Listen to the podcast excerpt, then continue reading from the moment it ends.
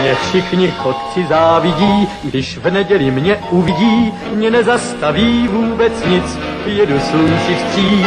Já všude každý koutek znám a pěknou cestu vždycky mám, mě dobrý vítr provází, nic mi neschází. Hello, sziasztok, üdvözlök mindenkit, én András vagyok, ez pedig a Túnáp című podcast sorozat legújabb adása.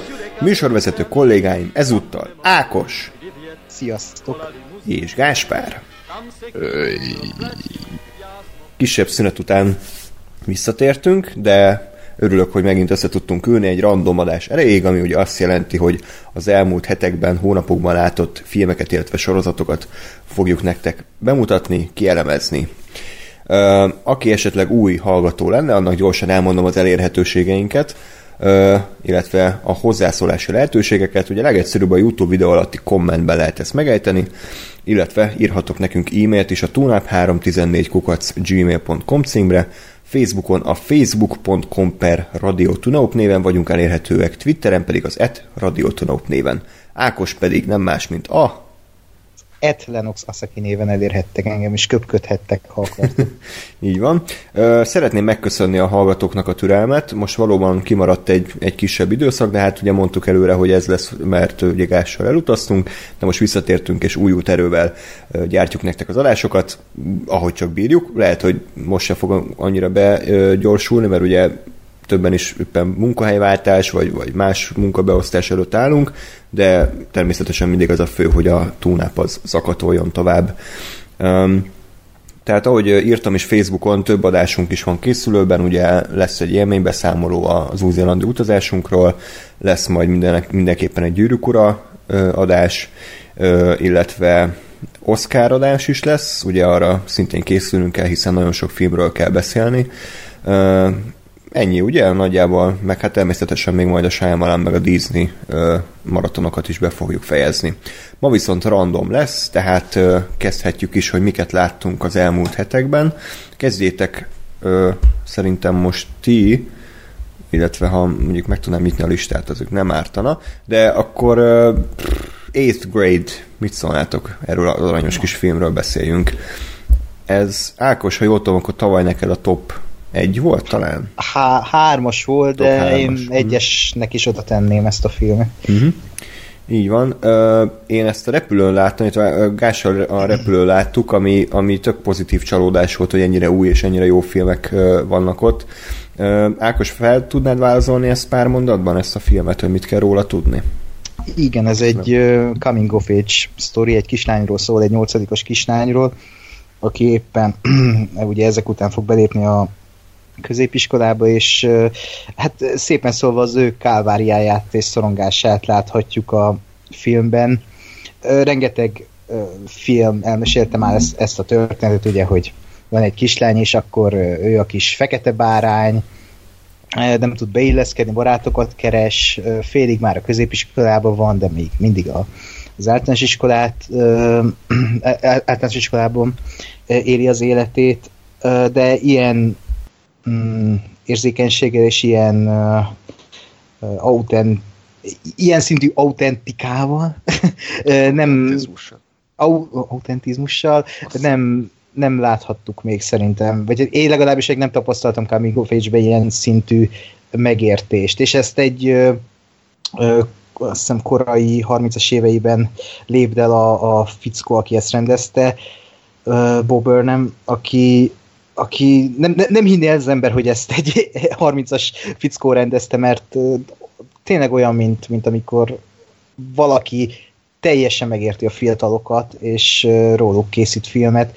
A, a, a legnagyobb trubály még ebben a filmben, ami, amit még Coming of Age filmekben mostában nem láttam, hogy az internetet és a, ezt a vlogolást eléggé központi helyzetbe helyezi.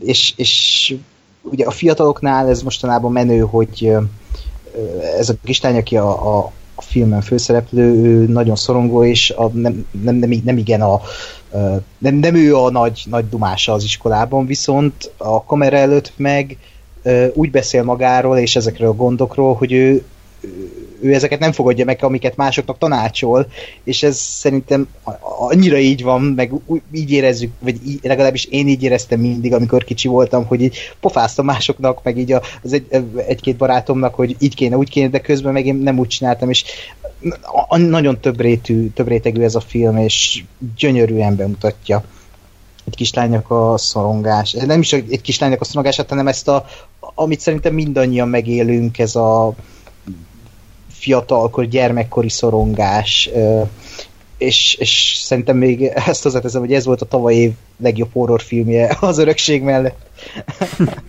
Például az a, a medencés jelenet az, az teljes horror. Igen, valóban. Körülbelül egyetértek veled. Én egyébként kezdem már kicsit unni ezeket a coming of age, meg indie filmeket, tehát szerintem ez a zsáner kezd kifulladni.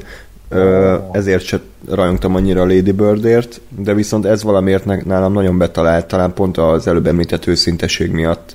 Tehát egyszerűen fel tudod kavarni a film azáltal, hogy mennyire iszonyatosan irritáló ez a közeg, amiben a mai fiataloknak fel kell nőniük, és ez nem feltétlenül az ő hibájuk, hanem ez egy öngerjesztő folyamat, tehát azáltal, hogy a, az okostelefonok, meg az internet elérhető, és az azokon lévő alkalmazások, ezáltal teljesen megszűnik köztük a kommunikáció, és tényleg vannak olyan jelenetek, ahol kb. egymással szembe állnak, és, és nyomkodják a telefonukat, és, és úgy beszélgetnek egymással, ha egyáltalán beszélgetnek.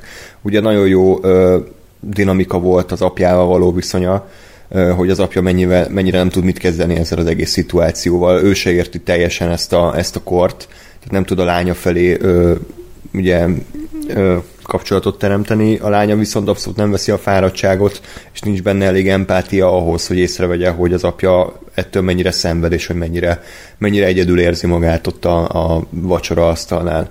Ezek egyáltalán nem új gondolatok, tehát ezzel szerintem mindenki tisztában van, mindenki megélte ezt, akár az egyik, akár a másik oldalról, de filmmel látni ezt nagyon-nagyon pontos élmény volt számomra, ami hát ezt a régi, régen minden jobb volt érzés sajnos igencsak, igencsak megerősítette, ami, ami tudom nem egy, nem egy jó dolog, mert, mert két éle van mindennek, de én azt gondolom, hogy, hogy nem, nem segít semmit egy, egy fiatalnak az, hogy, az, hogy öt éves kora óta internet elő, elérhetőségű okostelefon van nála, de a film szerencsére nem von szerintem értékítéletet. Tehát, hogy nem mondja ki, hogy ez így szar, vagy ez így jó, hanem bemutatja, hogy ez van, egy átlagos lánynak a szemszögéből, és szerencsére azért a végén viszonylag happy endet tud prezentálni azáltal, hogy például az apjával való kapcsolata az úgy, úgy ahogy van rendeződik. Igen, az gyönyörű jelenet. Hmm.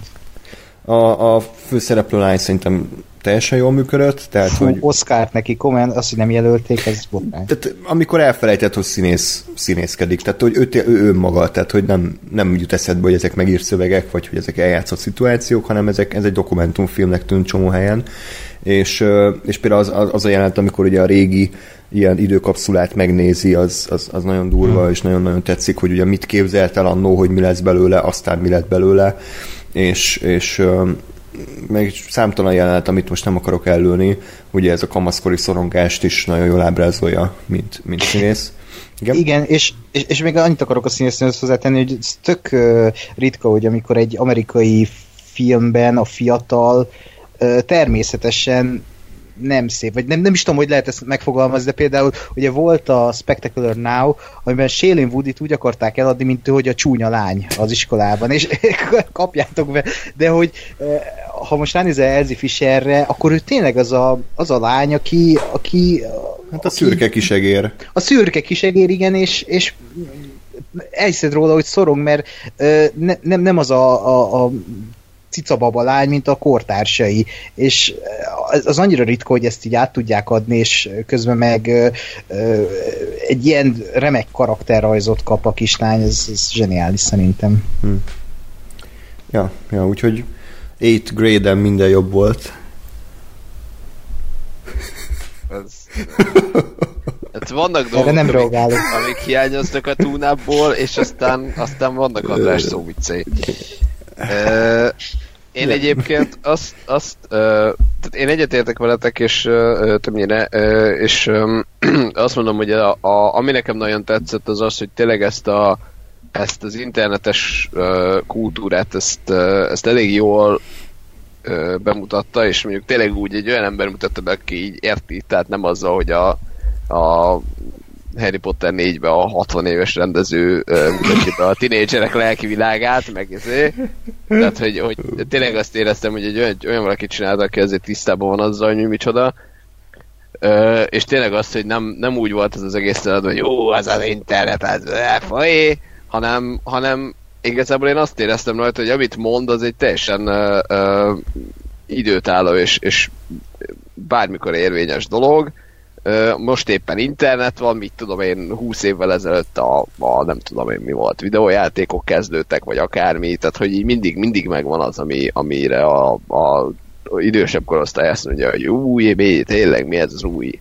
Ezért elrontja a gyerekeket, régen minden jobb volt, stb. És de hogy, de hogy ezek tényleg ilyen, ilyen olyan folyamatok, meg olyan viszonyok, amik, amik bármilyen korban megvannak, és most annak az eszköze, vagy a konkrét pontos kiváltója az, ami maximum változik. Uh, és, és ez nekem tökre tetszett. Uh, meg az, amivel Ákos kezdett uh, 26 perccel ezelőtt, amikor amióta próbálok megszólalni, hogy hogy, hogy és el is felejtettem, mit akartam. Ja igen, hogy ezek a videók, hogy ő tanácsokat oszt, és aztán, aztán nem fogadja meg. Ez csak, csak annyit tegyük tisztába, hogyha valaki nem tudom, látta a filmet, hogy, hogy ez, ez úgy néz ki, hogy vagy nekem azt tetszett benne, hogy ő, ő megpróbálja ezeket betartani. Tehát nem az van, hogy ő most jaj, mondok valamit, és aztán leszarom, hanem, hanem hogy látod rajta, hogy ő megpróbálja azt csinálni, ami, amit kiad a videóba a tanácsként, csak általában nem sikerül neki, mert hm. mondjuk ezek olyan, olyan tanácsok, ami, amit így nem tudsz egyik napról a másikra. Tehát, hogy az, hogy most te vagy egy ilyen introvertált uh, valaki, akkor az, hogy menjél és szerez barátokat, és beszélges mindenkivel, az nem így működik. Igen. És látod, hogy megpróbál, mert így megpróbál minden, akkor, fú, az nagyon, nagyon aranyos és kínos volt, amikor a, felolvasták, nem tudom, neveket az osztályba, és akkor ő így, így gratulálok, szép munka volt, és így ki leszarta, hogy itt motyorok magába, ez, az így tényleg ilyen uh-huh. látod, hogy killódik szegény, meg pró- próbál barátságos lenni. Szóval, szóval ilyen, ilyen, ilyen fronton nagyon erős. Ami nekem annyira nem tetszett egyébként a filmben, az, az, az hogy nekem valami, valami történet az így egy picit, picit hiányzott, és tudom, hogy coming of age, meg tudom, hogy nem arról szól, meg ezért, de, de mondjuk nekem ilyen témában nagyon nagy kedvencem a, a, az Edge of Seventeen, ahol így azt éreztem, hogy ott azért van egy valami egy pár mondatos sztori, vagy valami, amire fel lehet fűzni. Itt, itt igazából azt éreztem, hogy így egymás után vannak rakva olyan tök jó jelenetek, csak hogy így nincs, nincs valami, ami összefogja, tehát nincs egy, mit tudom én, készüljünk a nyolcadikos bára, vagy, vagy nem tudom én, valami ilyesmi, vagy akár az a, a ezt a, a mi Shadow nap, vagy árny, vagy nem tudom mi a fene volt az, amikor ugye elrakták őket egy középiskolás csoportba, és akkor izé, köves egy napig egy középiskolás, tehát hogy ezt talán be lehetett volna hozni egy kicsit előbb, mint egy ilyen fú, de félek tőle, és aztán az lesz a nagy megváltó ö, felszabadító tök jó dolog, tehát valami ilyen, ilyen dramaturgiai ö, összefogó elemet én kicsit hiányoltam, de de igazából ennyi, mert minden másra meg egyetértek, amit, amit mondhatok, és tényleg egy tök jó kis szinte film. Ebben nem tudok belekötni, mert ha neked ez nem tetszett, én ezt akartam mondani, hogy azért ilyen, legalábbis nekem úgy tűnt, mintha egy dokumentumfilmet néznék, csak fiktív szereplőkkel, és nekem pont azt tetszett benne, hogy nem egy, egy ilyen ö, kerettörténete mm. van, Igen. egy tipikus coming of age bállal, vagy bármivel, hanem hogy hát. így ö, betekintést nyerünk egy kislánynak a hétköznapjaiba, és nincsen ilyen nagy katartikus vég, ahol a, a kislány és a, az általa szeretett fiú így egymás karjaiba vannak, és megtalálják. Mondjuk van a végén hasonló, de hogy hát, az, az is annyira természetes, mm. Igen, tehát nem, nincs semmi olyan, ami, hogy így nem tudom, mit levegőbe csapsz, és mint egy hmm. John Hughes film végé, hogy van valami nagy izé, hanem tényleg itt lecseng, és, és zajlik az élet tovább. Hmm. Jó, ez, ez tényleg egy ilyen, ilyen apró dolog, hmm. amit úgy, úgy, tehát hogy, hogy nem, nem azt mondom, hogy így rossz lett a film, csak valami, valami egy picit nekem úgy, hogy ez az egészet így egy ilyen ragasztó, vagy egy ilyen kötőanyag a téglák közé, az, ami így, az, ami így hiányzott, de... A Malter? De... Tessék? A Malter hiányzott? Mondhatni? Igen. Ja. De hogy ettől még így megáll, tehát hogy érted, egymásra vannak rakva a téglák, lehet anélkül is építkezni, meg megáll. Csak így, így picit, picit valami. Mm. Jó, hát ez is egy vélemény igazából. Az...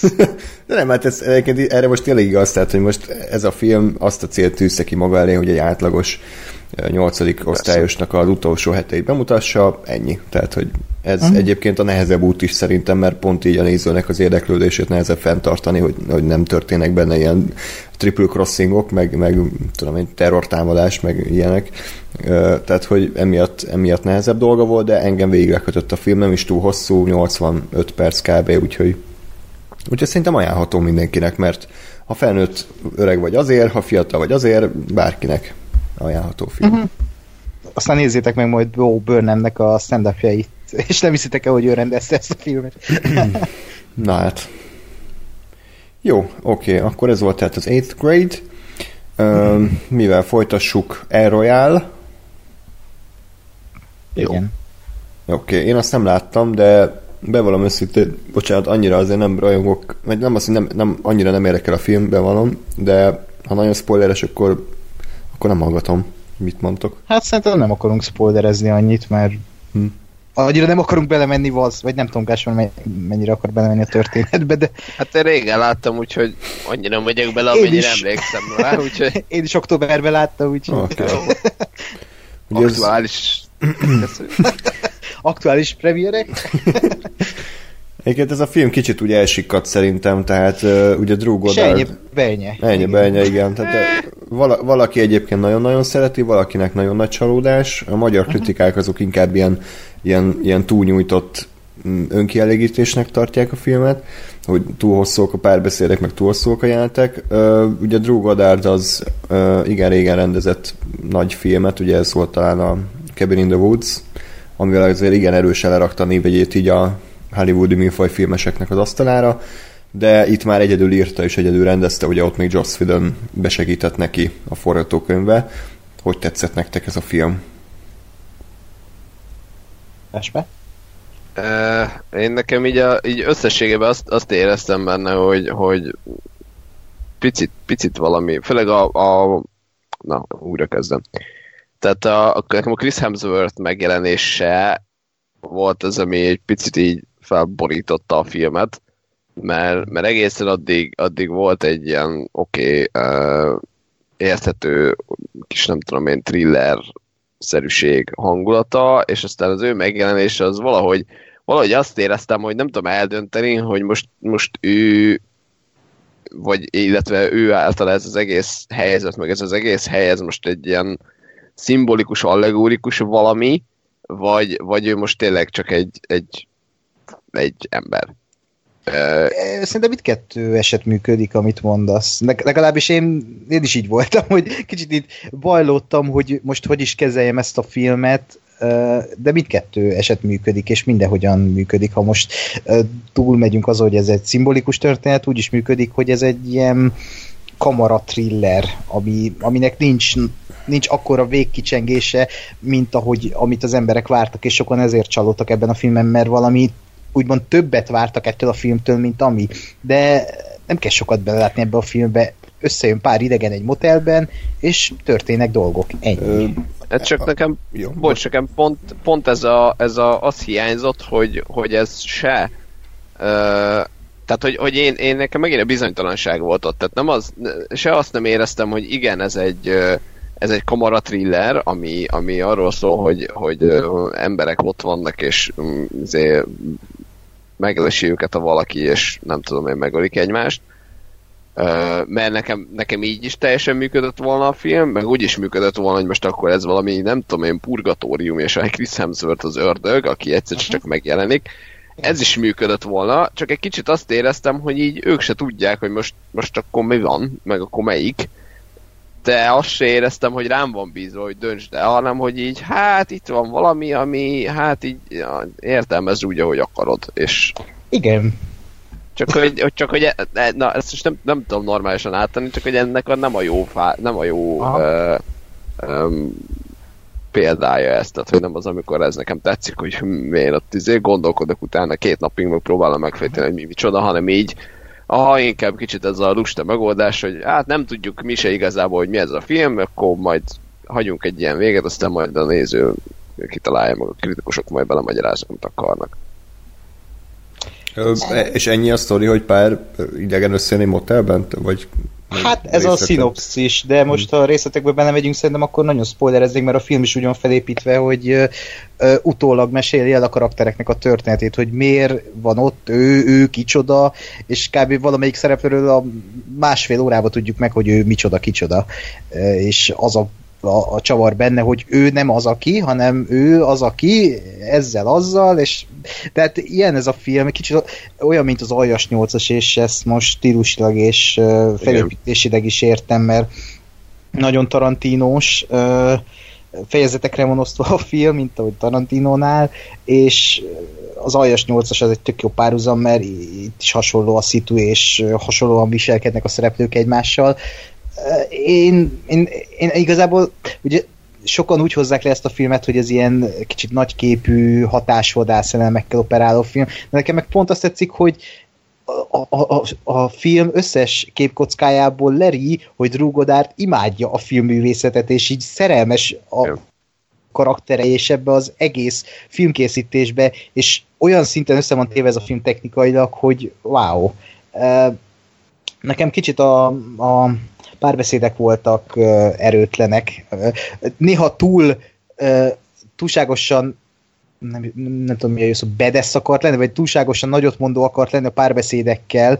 Ott éreztem ezt a Tarantino van a beat, hogy, hogy ú, most valami ilyen keményet mondok, ami izé aranyköpés lesz majd két év múlva, de ebből ez, ez, ez nálam ilyen semmilyen gond nem volt, mert nekem elvitt a stílus, meg a, a ahogy így folyamatosan építgett, építgette ezt a rejtét, hogy mi lehet itt, ki kicsoda, hogy, hogy ez hol fog kifutni, és most nem spoiler, mert Gasper is mondta már, hogy Chris Hemsworth egy bizonyos ponton megjelenik a filmben, és onnantól meg ezek a karakterívek így felrobbannak, és egymásnak esnek, és az, ott én annyira feszültségben voltam, hogy, hogy wow, és oda is behoztak még olyan dolgokat, hogy ilyen random vietnámi szál, ami így micsoda, de közben meg tök epiknek hatott abban a pillanatban, és utána megérted, hogy mi is volt ez. És a film után gondolkodtam én is, hogy bár a, újra kéne néznem a filmet, hogy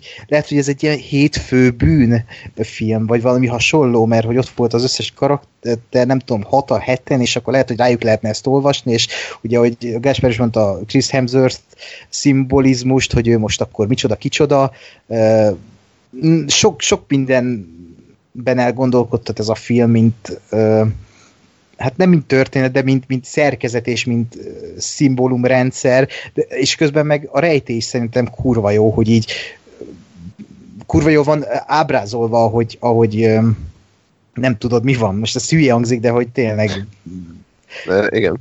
Fantasztikus. A, a, a Drugodárd ugye már a Kevin in the Woods-be is ezt tök jól csinálta, hogy építgetett egy ilyen rejtét, és akkor azt odahozta ki, hogy, hogy egy ilyen meta uh, szimbolizmus, hogy minek lehet nevezni azt, ami az a film. Uh, ez nem annyira uh, hát nem tudom, nem annyira okos, vagy nem, nem, nem az a szint, de hogy itt is hasonlóan okosan építi fel azt a, ezt a saját univerzumát, ami, amit, amit láthatólag imád, és, és így én is imádom, mert ha ezt érzem, én, én imádom azokat a filmeket, amikor érzem, hogy ez meg van rendezve. Tehát a, nem az a hatás, az teátrális baromság, hanem amikor látom a színészen és a kamerán, hogy bazd meg, ez ki van találva, hogy ott meg kell állnia, ott a kamerának is meg kell állnia, és itt van egy ilyen rendezés. Na, ez a film, ez pont olyan, hogy így, így pöcre pontosan mindenki van számítva, és én az ilyeneket imádom. Igen, én nekem talán pont, pont emiatt egyébként, mert amíg, amíg építgeti a rejtét, meg, az, meg a viszonyrendszert a, a karakterek között, meg ahogy így tényleg lépésenként derül ki mindenkinek a sztoria, és, és tök érdekes volt mindegyik, így, így, így az teljesen rendben van, és, és érdekel, és tök jó, és, és mondom nekem az a, a, a, a vége a Hemsworth megjelenésétől van az, hogy most akkor nem tudom, hogy mi történik, vagy ez most melyik hogy mi akar lenni, és, és, és pont ezért zavar, mert, mert annyira jól, meg annyira érdekesen építkezett a, a, a rejtély maga, hogy, hogy, hogy kicsit így nekem lapos, vagy így, így nem tudom, fura, hogy, hogy ő most egy ilyen valaki, aki most vagy szimbolikusan értendő, vagy nem, vagy tényleg ott van, vagy nem, vagy mit tudom én. És, és, és ez, ez ami miatt, ami, ami engem zavar ebbe a vonalba. Hát ő egy Menzon karakter. Drugodár megrendezte előbb a Menzon filmet, mint Tarantino. Hát igen, csak nem mindegy, szóval ennyi. Szóval nézzétek meg. Igen, és aztán írjátok meg, hogy ki kicsoda, és mi az, mi a szimbolizmus. Mert, mert nem értjük a filmet. Köcsök kritikusan. Jó. Na hát, hogyha már Chris Hemsworth, akkor térjünk rá a Marvelre, és ha már Marvel, akkor Marvel kapitányra. Ugye ez nagyon friss élmény Ákosnak, most láttad, minden igaz? Hát pár órája jöttem ki. Pár órája. Jó, hát pedig ez egy nagyon mély film, tehát sokat kell rajta agyalni, ugye teóriákat Igen. olvasgatni, a filozófiai gondolatokat, de hát most mégis ilyen frissen kell róla beszélnünk. Meg volt az idei egyik nagy botrány, ez az, tehát megint kell valami internetes hisztéria, éppen melyik oldal hisztizik. Ugye az egész onnan indult, hogy ugye a Marvel szerintem kicsit túltolta ezt a első női Marvel főhős, jaj, de királyok vagyunk. Kicsit elkéstek, mert szerintem a Wonder Woman az egy nagyobb szenzáció volt ebből a szempontból, de minden, hát, meg egy jobb film is. De, hát, de szerintem azért, ahogy mondjam, most lehet, hogy a szuperhős ö, történetből nagyobb, de hogy most persze, hogy a Marvel büszke, hogy végre itt van az első Marvel női szuperhős, nyilván akkor ezzel házalnak, mert ez, ez azért szenzáció, hogy a Marvel is végre megcsinálta női szuperhős, most miért ne? Csak ugye megint az internet, meg a kedves emberek elkezdtek. Meg, meg ugye azáltal, hogy a film, most ugye ezt szerintem max közepes, ezért Aha. így az egésznek megint ilyen felfújt lufi hangulata van, hogy ahelyett, hogy meldöngetve uh, mutogatták volna Brie Larson mint, Larson, mint az első Marvel szuperhősnő, kellett volna írni egy jó forgatókönyvet, de hát az nyilván több munka lenne. Uh, Um, és akkor az egész botrány az onnan indult ki, hogy a Brie Larson az eléggé hát, liberális, tehát ez a nagyon-nagyon ultra izé, SJV liberális. Annó be is szólt egyébként, hogy uh, valószínűleg a Wrinkle in Time című film az azért nem tetszett a fehér uh, férfi kritikusoknak, mert nem nekik szólt. Tehát ugye hmm. lefitymálóan mondta. Uh, igaz, hogy egy... De, de bazd meg, az egy szarfilm. Hát igen, pont ez a baj, hogy... hogy az egy hulladékszar, de pont, pont ez a baj ezzel az egésszel, hogy akár még igaza is lehetne, csak pont ne egy ilyen filmet kelljen már megvédeni, ami, ami, amiről bűzlik a, a inkompetencia. Tehát és amúgy én, én nem tudom, ezt pont kérdezni akartam, mert én annyit láttam, hogy mindenki fikázza Brie larson és nem értem. Tehát, hogy mit, mit tett szegény hát jó, nő? És ezután jön az, hogy, hogy ő a Marvel kapitánynak a sajtókörútja előtt mondott valami olyasmit, hogy, hogy nem szeretne csak fehér férfiaknak interjút adni. Mert hát mert hogy a fehér férfiak azok nagyon-nagyon nagy többségben vannak ugye az újságírók körében, és hogy ez egy női film, női témákról szól, nő a főszereplő, tehát szeretne sokkal több nőnek interjút adni, és akkor erre a rajongók, vagy hát a, ezek ilyen nagyon balfasz idióta emberek, akik imádnak mindenre ráugrani és hisztizni, akkor azok elkönyvelték Brie egy ilyen feminációnak, aki, aki a férfiaknak a halálát akarja, és hogy aki ö, nem hajlandó férfiaknak interjút adni, tehát direkt félremagyarázták, aztán erre a Brie Larson visszareagált valamit, de rosszul, tehát hogy ez amikor mindenki rosszul jön ki ebből az egészből, és az egésznek az lett a vége, hogy a Rotten tomatoes megint elkezdték lehúzni a filmet, mit tudom én, annyira durván, hogy a Rotten az, annak be kellett zárni a, a az értékelő dobozát, ugye a, ami nem a kritikusoknak az értékelése, és IMDb-n is egyébként nagyon-nagyon alacsonyan volt a film direkt le lett húzva egy csillaggal, úgyhogy nem is látták. Most jelenleg 7,1-en áll, ami már egy fokkal szerintem kiegyensúlyozottabb eredmény, de, de hát igen, tehát ez is ez ilyen műbalhét szerintem, tehát amikor az egyik, tehát szerintem ezek a nem nevezném őket jobb oldalinak ezeket a hisztis kamasz fiúkat, vagy felnőtt embereket, akik nem bírják elviselni, hogyha ha esetleg egy női főszereplő is kap filmet. Tehát ezek is túlreagálták, szerintem a, a Brie Larson sem úgy fogalmazott, hogy kellett volna, tehát az egész egy ilyen egy nagy, nagy szégyen volt mindenkinek. Megint egy nagy balfaszkodás, tehát az, hogy uh, létezik az internet, az akkora hatalmat ad az embereknek, hogy itt tartunk, hogy ilyen balfaszkodás megy egész nap, mindenhol, miközben máshol szörnyűségek történnek, de bazd meg, a Marvel kapitány egy csillagot adok a picsába, mert, mert nő, mosogasson. Tehát ez, ez egyébként, ez a fajta felfogás, ez engem úgy fel tud idegesíteni, hogy itt emberek meg akarják mondani a másik oldalnak, hogy mi a fasz van, az, és, és tényleg ez a film, ez semmi. Tehát az, hogy nem is akar, és, vagy hát akarni akar, de hogy semmi olyan nincs ebben a filmben, ami megosztottságot adna a közönségnek. Semmi, legalábbis én most jöttem ki, és, és semmiért nem érzek a filmek kapcsolatban, hogy, hogy most hú, utálja a fehér férfiakat ez a filmek, hogy csak a nők, meg, hanem ez egy tök jó, ott van egy női szuperhős, de hogy semmi. Most kb. amit ha túl egyet néztem volna, amivel hmm. szintén nem volt semmi. Annak idén a Fekete Pár után megértettem a, a, a, a hogy ott az emberek miért hő, hőbörögnek, mert az ott tényleg ott voltak abban a filmben bizonyos témák, amiket az a film elég jól kivesézett, és vitára adott okot. De a Marvel kapitányban mi van ilyen gondolat, vagy idea, vagy bármi, Semmi. ami a, annyi, hogy nő. És most e, emiatt emberek már egy csillagot osztogattak, meg azért, mert Billy, Billy, Brie Larson ö, mond valamit, amivel tök igaza van egyébként, csak éppen a rossz végén fogják meg ezt a mondatot, és akkor ő egy femináció, hülye Marvel kapitány, és akkor hol van a film? Tehát a filmet még nem is látták pont, az emberek. Pont ez a lényeg, igen. Tehát, hogy a, a, a, nem is a filmről van szó, hanem a, a körítésről. Tehát, hogy az emberek szerintem nem is látták a filmet, de úgy, úgy fikázódnak. És figyelj, nyugodtan adjon rá egy csillagot IMDb-n, ha úgy gondolja, hogy az egy egy csillagot érdemlő film. Tehát az teljesen érthető lenne, nem? Tehát, hogy valóban ez a film, ez, ez semmi olyat nem tud, amit, amit százezer más Marvel film vagy DC film ne tudna. Tehát azt teljesen el tudom érteni, de az, hogy azért, mert a Brie Larson valamikor nyilatkozott valamit, amivel én nem értek egyet, akkor rögtön csődítem a idióta haverjaimat, és egy csillaggal lehúzzuk a filmét, az, ez egy óvoda szint, tehát azt, azt, ne, azt ne csináljuk. Tehát ez ugyanaz, amikor a Suicide Squad uh, kijött, és a Rotten adott rá 5%-ot, és akkor a Suicide Squad rajongók azok így uh, követelték, hogy a Warner zárassa be a Rotten Tomatoes. Tehát, hogy kom- komolyan ilyen világban élünk, hogy felnőtt embereknek az a legnagyobb problémája, hogy, hogy ö, ki mit ír a filmről, amikor tényleg embereket mészárolnak Új-Zélandon, ahol kb. két hete voltunk, tehát hogy álljunk már meg egy pillanatra. Értem, hogy nagy a jólét a nyugati társadalomban, de azért igen. mindenki offended mindenkire, tényleg ilyen sértődős játék van, mint az óvodába, és én meg csak hátradőlök, és nem értem, hogy, hogy az embereknek hogy lehet ennyire alacsony az inger küszöbe, hogy mindenem kiakadnak. Ákosnak igaza van, títsák be az interneten inkább. Hát, és akkor hogy lesz túlnap?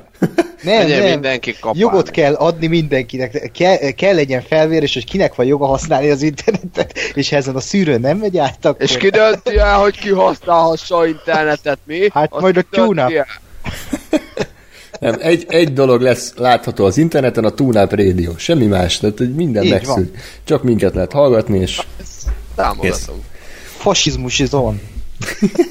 Egyébként én abban egyet, tehát azt támogatom, hogy, hogy mi a filmről semmit nem lehet beszélni, még maradjunk a témánál, de szerintem inkább ezt most tegyük félre és beszéljünk magáról a filmről, mert mégiscsak azért egy filmes podcast vagyunk. mi? nem tetszik a véleményed, bazd meg! Most azért, mert nem beszélünk attól, még a probléma nem múlik ám el magától. Akkor meg a problémát! Kurva anyád! a geci! Jó megbeszéltük, szóval uh, Marvel kapitány, ugye... Dislike erre óra azért, azt ugye tudod.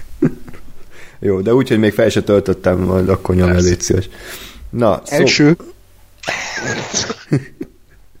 okay. Hagytam időt, hogy mindenki nyom, mondja még a egy szar oké? Okay? Szóval ugye az Infinity War-nak a, a stáblista utáni jelenetén láttunk egy ilyen kis tízert, azt is imádom tényleg, az meg, hogy már izé, azokat kell nézni, hogy megértsem a, a hülye folytatásokat, hogy, hogy a, a Nick Fury az, az segélyhívást küld, miközben éppen már nincs, nincs alja, hogy, hogy akkor jöjjön a jöjjön a Marvel kapitány, és akkor rúgjassák be a Thanos-t. Jó, igen, és akkor ez a film pedig egy előzmény, a 90-es években játszódik, és bemutatja, hogy ki a franc ez a Marvel kapitány, és miért van hülye neve, és hogy ő miért az az egyetlen ember, aki tud segíteni a bosszúállóknak, hogy a Thanos-t azt, azt legyőzzék. Ugye körülbelül ennyi. Erről a képregényről én semmit nem tudtam, nem is tudtam, hogy létezik ez a karakter, mielőtt bejelentették volna, és azt hittem ez valami paródia, hogy Marvel kapitány, tehát mi lesz a következő, a DC ezredes, vagy nem tudom mi lesz. Egyébként... Easy Archer-s. ezen a poén. Ez most, most, most jött. és egyébként szerintem a, a casting az tök jó, megint fogott a Marvel egy, egy friss Oscar-díjas, tök tehetséges színésznőt, aki, aki egyébként, akinek van egy stílusa, van egy karakán véleménye, amit ez esetben jobb lett volna, ha inkább magával tart, de, de van, egy, van egy szerethető személyiség, és akkor ráépítették ezt a, ezt a karaktert. Tehát szerintem ez egy tök jó casting volt, és a casting több része is rendben van, és felbéreltek megint két indi rendezőt, ahogy azt tették már korábban sokszor, Ryan Fleck és Ann Boden, akik korábban ilyen alig látott filmeket csináltak, talán a Félnázon az egyetlen, amiről én hallottam, és amit, amit félig láttam is. Zseniális, meg a nyomás alatt is. Ez a két film, ez a, nekem hat, jaj, hatalmas kedvencem. Tehát ez egyik, igen, jó? igen. Értjük. De a Félnázon tényleg egyébként. Igen. Szóval nem igazán értem, hogy miért őket választották, de, de legyen így. Kíváncsi voltam, hogy mit tudnak hozzátenni a, az alapanyaghoz, és hát szerintem talán mind a hárman egyetértünk abban, hogy semmit. Tehát, hogy ez a film olyan, mintha mintha Kevin Feige rendezte volna, vagy nem tudom. A... Simon Kimberg. igen, igen, igen, tehát, hogy ez a nagyon ügyeltek arra, hogy egyetlen egy olyan beállítása legyen a filmben, amiben van szerzőiség. Tehát véletlenül se, hanem csak ez a lehető leg tévéfilmesebb, szürke látványú svenkek, meg van néha egy kis, vettek egy izét, egy, egy, egy darút, hogy arra rárakták, és ennyi volt az egész film. Nulla egyéniséggel, halálunalom operatőri munkával, és hát a forgatókövről majd még beszélünk, de hát az meg szerintem nem, nem, hát vagy nem volt megírva, vagy, vagy, vagy Simon Kimberg felelt, és David S. Goyer átnézte. Na, én, én, én összességében egyébként úgy vagyok ezzel a filmem. Az, az tény, hogy ez, hogy a, az indi rendezőkből semmit nem érzel benne, ez egy elég nagy érvágás, pláne, hogy azért az elmúlt um, több hónapban, hogy pont azok a szupererős filmek voltak a jobbak, amik, amiket valami, nem tudom én, indi, vagy indi hátterű valaki csinált, és egy kicsit így uh, hagyták őket érvényesülni, úgymond. De egyébként, bocs, e, e, ez tök fura, hogy kb. a, szerintem a Galaxy őrzőinél is, és a Thor Ragnaröknél is a marketing kiemelte a rendezőknek a személyét, és úgymond intenzíven részt vettek a marketingben, mint közösségi médiában, mint uh, azt hiszem Taika Waititi csinált ilyen forgatási videókat, és azokat mm. adta ki a Marvel, és akkor mondhatni Taika Waititi-vel is adták el a filmet. Itt egy kurva szó nem esett erről a két rendezőről, sőt, nem is láttam még őket, tehát ők, ők léteznek egyáltalán? Mert... Lehet, hogy tényleg Kevin Feige volt, aki... Lehet igen, hogy ez a szellemíró Kevin Fej, vagy Anna Boden és Ryan Fleck igazából Kevin Feige, csak nem, egyébként, egyébként ez igaz, mert, mert azért gondoltuk bele, hogy mennyire baromi nehéz lehet kiválasztani olyan rendezőt, aki, aki elég kezdő ahhoz, hogy ne legyen nagy pofája, tehát hogy lehessen őt irányítani, de azért legyen annyi egyéni ötlete, ami pontosan illik az adott franchise-hoz, és pontosan beleilleszkedjen a Marvel univerzumba, és legyen kreatív, de legyen akkor szórakoztató is, tehát hogy ez nem lehet könnyű, és azért a Marvel mellé is lőtt, ugye például az Edgar wright aki nem illeszkedett bele ebbe az elvárt sablonba. Hát nem jutott a kompromisszumra inkább. Mm, igen. igen, igen ezt nem mondanám, hogy a Marvel a Edgar wright lőtt mellé, mert akkor lett volna kurva jó film a hangja, ha, ha az Edgar Wright van benne, de Mi a baj a Péter Riddel? Ki a faszom az a Péter Ridd? hát a pokolban a szerelemben rendezője. Mi az a pokolban a szerelemben? Jó, ezt ne vigyük tovább, mert nagyon sok ideig fog tartani. Jó, de hogy én ezeket őszintén kérdezem. De, de hát, hogy, hogy, hogy amúgy Ki abban igazad van. Hogy, hogy kerülsz ide? Nem tudod ki ez a Péter Ridd? Jó. Lépjünk. Tehát, hogy, hogy tényleg így hiányzott szerintem ebből a filmből ez a, ez a indie rendező, és azt egyébként szerintem a, a, a filmnek, ha van bármi egyedisége, bocsánat, akkor azt, az mondjuk pont a Brie Larson olyan. Azt, hogy ezért szerintem ő, illetve nem tudom, hogy ez az ő saját um, személyisége, vagy az önált, vagy, uh, vagy mégis a berendező instrukció. De a lényeg az, hogy, a, hogy maga a karakter az, az azt szerintem nem ez a nagyon tipikus női szuperhős. Uh-huh. és jó értelemben. Tehát ugye azért a, a, a Marvel univerzumban, akik eddig voltak női karakterek, az a nem túl sok, az azért mind, mindig egy kicsit ugyanolyan volt, azt gondolom, és azért a, a, a Brie Larson azzal, hogy így az a kicsit beszólogat, meg, meg néha így inkább nem tudom én lazázik, de hogy nem, nem tehát nem ilyen mértanilag kimért, hogy jó, most akkor kedvesnek kell lenni, akkor jó, most akkor egy hősies mondatot elmondok és bepózolok, mm. jó, most akkor nem tudom, én érzékeny vagyok. Tehát nem ez volt, hanem, hanem kicsit emberi volt az egész. Igen, hogy... ilyen, ilyen szempontból örülök, hogy ő kapott filmet, és nem a Black Widow, mert az például pont ez, hogy így, így ott van, de hogy amúgy semmi személyisége nincsen. Aha.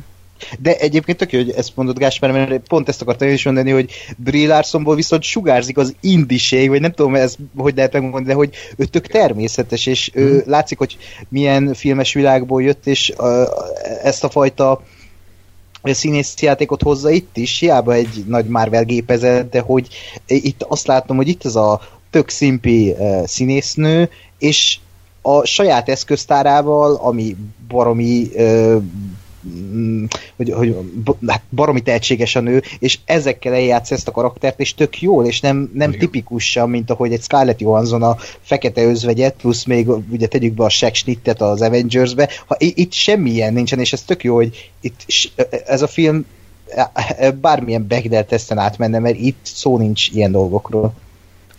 Ja. Igen, és tehát, hogy én azt gondolom, hogy, hogy, hogy emiatt, vagy ez egy kicsit felhúzza a filmet, vagy ezt, ezt ami, ami nincs meg az, a rendezőktől, az megvan tőle. De, de az tény, hogy, hogy sajnos az viszont érződik, hogy, hogy a forgatókönyv az, az tényleg egy ilyen... Tehát én, én összefoglalni úgy tudom a filmet, hogy ez a film, ez, ez szerintem egy korrekt film lett volna, ha mondjuk a Thor egyel, meg a Vasember egyel egy időben jön ki. Mm így mostanra, pláne így uh, uh, Infinity War után azért, azért ez így most nem tehát, hogy ennek nem itt van a, a, a Marvel univerzumban, nem itt kellett volna kijönnie, hanem tényleg öt évvel. Phase egy. Igen, igen, igen, ez így van a vasember környékén. Hm. Mert, mert tényleg az, hogy tehát szerintem ez a film, tudom, hogy Andris nem fog ezzel egyetérteni, szerintem ez egy jó film, ez egy oké okay film, egy korrekt korrekt Marvel eredet történet, csak amikor a, a, a, az Infinity War úgy ér véget, ahogy véget ért, és, és az a teaser benne, hogy Captain Marvel, akkor egy Captain Marvel filmtől nem egy egy szimpla eredet történetet várok, hanem, hanem valami többet. Mert azt, azt Igen. gondolom, hogy egyébként az lett volna egy iszonyatosan nagyon durva dolog, hogyha ez a film kijön tíz évvel ezelőtt, és aztán így el, elfelejtik a karaktert, és most jön elő, tehát hogy így van egy ilyen teaser, az eszmetlen tökös dolog lett volna. Teaser? Jó? Nyilván, nyilván tíz évvel ezelőtt még fogalmunk nem volt, hogy mi lesz az egész Marvel univerzum, meg hova fog menni, meg stb. De, de, hogy, de hogy ezért érzem, hogy ezt a karaktert ott el kellett volna indítani, aztán menjen el a galaktikus izé, kalandjaira, és aztán jöjjön vissza, amikor a, a Thanos itt elkezd azért rendetlenkedni. Cset, igen. E, és az is tök jó, mert én, a, én is azt gondolom erről a filmről, hogy kérdésre nem kérdéssel kell válaszolni. Viszont itt úgy érzem, hogy a kérdésre kérdéssel válaszol ez a film. A, a, az Infinity War végén ugye belemgetik ezt a Captain Marvel-t, hogy ú, ki lehet ő, ha, milyen megoldás lehet, és erre jön a film, és igazából csak több kérdőjel van benned, mert én még mindig nem értem, hogy ő miért ekkora megoldás. Jó, persze, láttuk milyen OP lesz a film végére, de hogy ennyi? De, ja. Valami ö, árnyaltabb dolgot Igen. képzeltem el, mint az, hogy de gyak 50 űrhajót Igen, és... Sugarat lő. Tehát, hogy okay. Igen, kb. ez a, tényleg ez a film olyan, mint egy 90-es években készült Power Rangers mozifilm. És ö, Hát a maszkok is úgy néztek ki kb. Igen, de valahol bájosnak tűnt, főleg azok a scroll maszkok, azok tök jók voltak, de hogy nekem ez a film az a bajom, hogy ez az igazi középszer. És hogy így a jövő héten valószínűleg csak az ilyen nagyobb momentumokra fogok emlékezni, de úgy másra semmire. Tapasztalatból mondom, arra se biztos. Igen. Brie Larson tök jó, amit beszéltünk, viszont a karakter az szerintem bődületesen fos. Tehát, mm. ahogy e- megvalósították ebben a filmben, nem tipikus szuperhős, ez tény, de nem éreztem szimpátiát, nem, nem, nem is mondom azt, hogy nem volt szimpatikus, hanem úgy, úgy egy ilyen szürke kisegér volt a saját filmében Marvel kapitány, az szerintem fura. Én nagyon furán éreztem ezt a karaktert, mert például Ben Mendelsohn karakterének sorsát jobban éltem, mint magát a Captain Marvelt. És ez nagyon fura volt így a filmben, mert mm. Én arra számítottam, mert tényleg imádom a Brie Larson-t, és gondoltam majd ő elviszi ezt a filmet, mint ahogy a legtöbb ugye castingolt szupersztár, és elvitte, de ott volt mögötte kb. 200 kiló vas, ami lehúzta, és ő próbálkozott éreztem, de olyan volt írva az az egész karakter, mint ahogy a film is, és annyira botrányos volt a korrajza ennek a filmnek, hogy így mindent, mint amikor a, a szólóban fan service akarnak, hogy így mindent bedobnak, ami 90-es évek, hogy blockbuster videóba esik, izé, Stanley Merrecet olvas, szólnak a 90-es évek zenét, de miért csak szólnak, semmi ok rá, hogy szóljanak, minden 90-es évek baromság bejött, és és persze, hogy bele kell erőltetni Carlson ügynököt, persze, hogy izé... Az ő volt, azt hittem a CGI valami igen, igen ő botrányosan nézett, ő botrányosan nézett ki, viszont Samuel Jackson, hogy megcsináltak, szerintem ja, az ja. valami zseniál. Arra ment el a pénz. Igen, ahogy, ahogy megcsináltak rajta ezek a fénypászmák, én nagyon féltem tőle, mert a, a Zsivány egyesben kínosan fos volt az egész, rossz arra a filmre ránézni, de itt valami tök, tök jó. Az, hogy már itt tart a technika, ez, ez félelmetes. És igazából a poénok is olyan erőltetettek. Egy po- két, két-három poén volt, amin úgy elmosolyodtam, de az volt a fura, hogy ültem moziba, tele volt a terem, és senki sem röhögött a film kb. első órájáig. Utána, amikor bejött ugye a kis cica, meg a nem tudom, akkor oké, okay, de, hmm. de addig így kus. A, amit Kerolnak írtak, egysorosok, meg bedesznek szánt szövegek, azok nem ütöttek. Az ilyen szintén bedesznek szánt momentumok sem működtek, kivéve ott a végén, de ott is inkább azt éreztem, hogy ez annyira ópi, hogy már nem tudom, nem tudok ott lenni a karakterrel, ez már egy szuper szint. Uh, és valahogy nem állt össze a film, és ez a nagyon, nagyon furán kezelt a flashbackeket is, az olyan, mintha így mm, értettem a funkcióját, hogy hát tök jó lett volna, ha az átjön, amit akarnak a rendezők, de valahogy olyan nagyon szétesett tőle a film, és nem tetszett, és persze benne van Jude Law, ugyanazt játsza, aki, amit a kémben. Ó, spoiler! Hát nem tudom, ez mennyire spoiler. Leszarom amúgy, tehát nem érdekel a film. Bocs, tehát hogy lehet, hogy a hallgatókat érdekli, de... de Akkor a... majd oda szúr be egy spoilert. Igen, de, de szerintem a, körülbelül a film tizedik percében lelövik ezt a nagy nem fordulatot. A marketingben is nekem már ez úgy volt, hogy mhm. ez, ez így lesz, de nem, nem tudom, hogy ez mennyire... Na mindegy.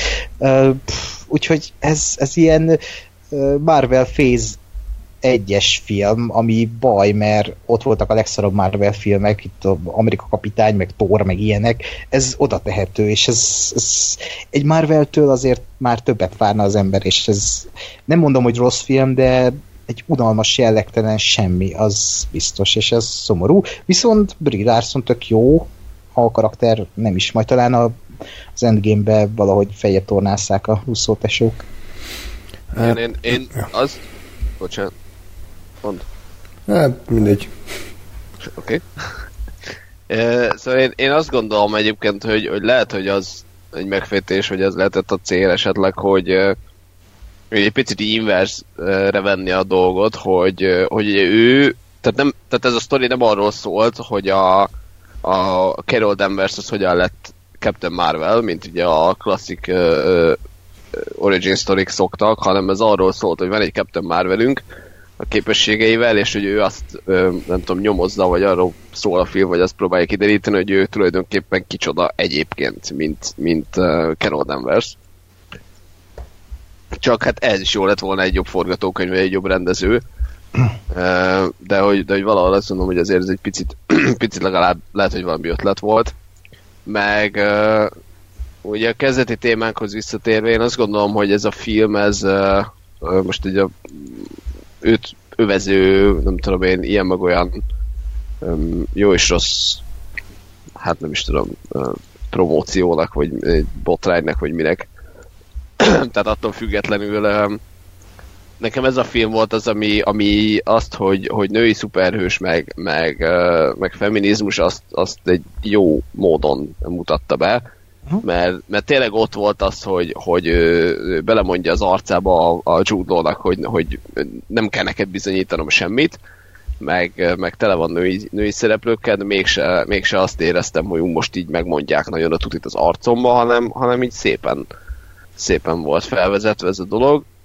Nem mondom, hogy a Wonder Woman nem volt jobb, ilyen szempontból is, jobb volt, de de hogy azért, azért tartottam attól, hogy ez ilyen ö, olyan feminista film lesz, ami így most akkor de meg mondjuk, és akkor tényleg ez a aki, aki ö, nagyon vér mellette van, az akkor majd nagyon azt mondja, jó, igen, ú, de jó megmondtátok, aki vér lenne van, az nagyon az lesz, hogy jó, izé, megint ez van, Uh, és aki meg mondjuk, nem tudom én, nem ennyire véres szájú, hanem, hanem azt mondja, hogy igen, ez a téma, ez számít fontos, csak ne, izé, ne okádék módon csináljuk, az meg, az meg ült volna, hogy jó, oké.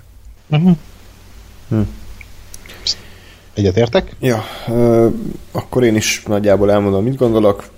Szerintem az a baj a filmmel egyébként, hogy ugye látni lehet, hogy hogy lehetne sokkal jobb, mert ötlet szintjén uh-huh működnek benne a dolgok, tehát az, hogy az egészet átrakták a 90-es évekre egy tök jó hangulat, vagy egy tök jó ötlet, az, hogy Samuel L. Jackson egy buddy movie-t akarnak, az is tök jó, az, hogy behozza a skrálokat, akik ilyen alakváltó idegenfaj, az is tök jó ötlet, hiszen rengeteg mindent ki lehetne belőle hozni, az, hogy a, a, a női főszereplőn keresztül mutatja be ugye ezt az előbb említett társadalmi kérdés, vagy problémát, ugye Gáspár, hogy most akkor a, a nő női emancipáció akkor valósul-e meg, hogyha ha nem teszünk különbséget férfi és nő között, vagy pont akkor, hogyha kiemeljük mind a két nemnek az, el, az erényeit. Ez egyébként egy érdekes kérdés, és ebben szerintem szembe megy a Wonder woman amiben pont az hogy a Wonder woman a női általánosan a nőknek nőkben megjelenő jegyeket kihangsúlyozta, ugye ezt a odaadást, mások iránti nem tudom, most ezt nem tudom jól megfogalmazni, abba az adásban szerintem jól össze, összeraktuk.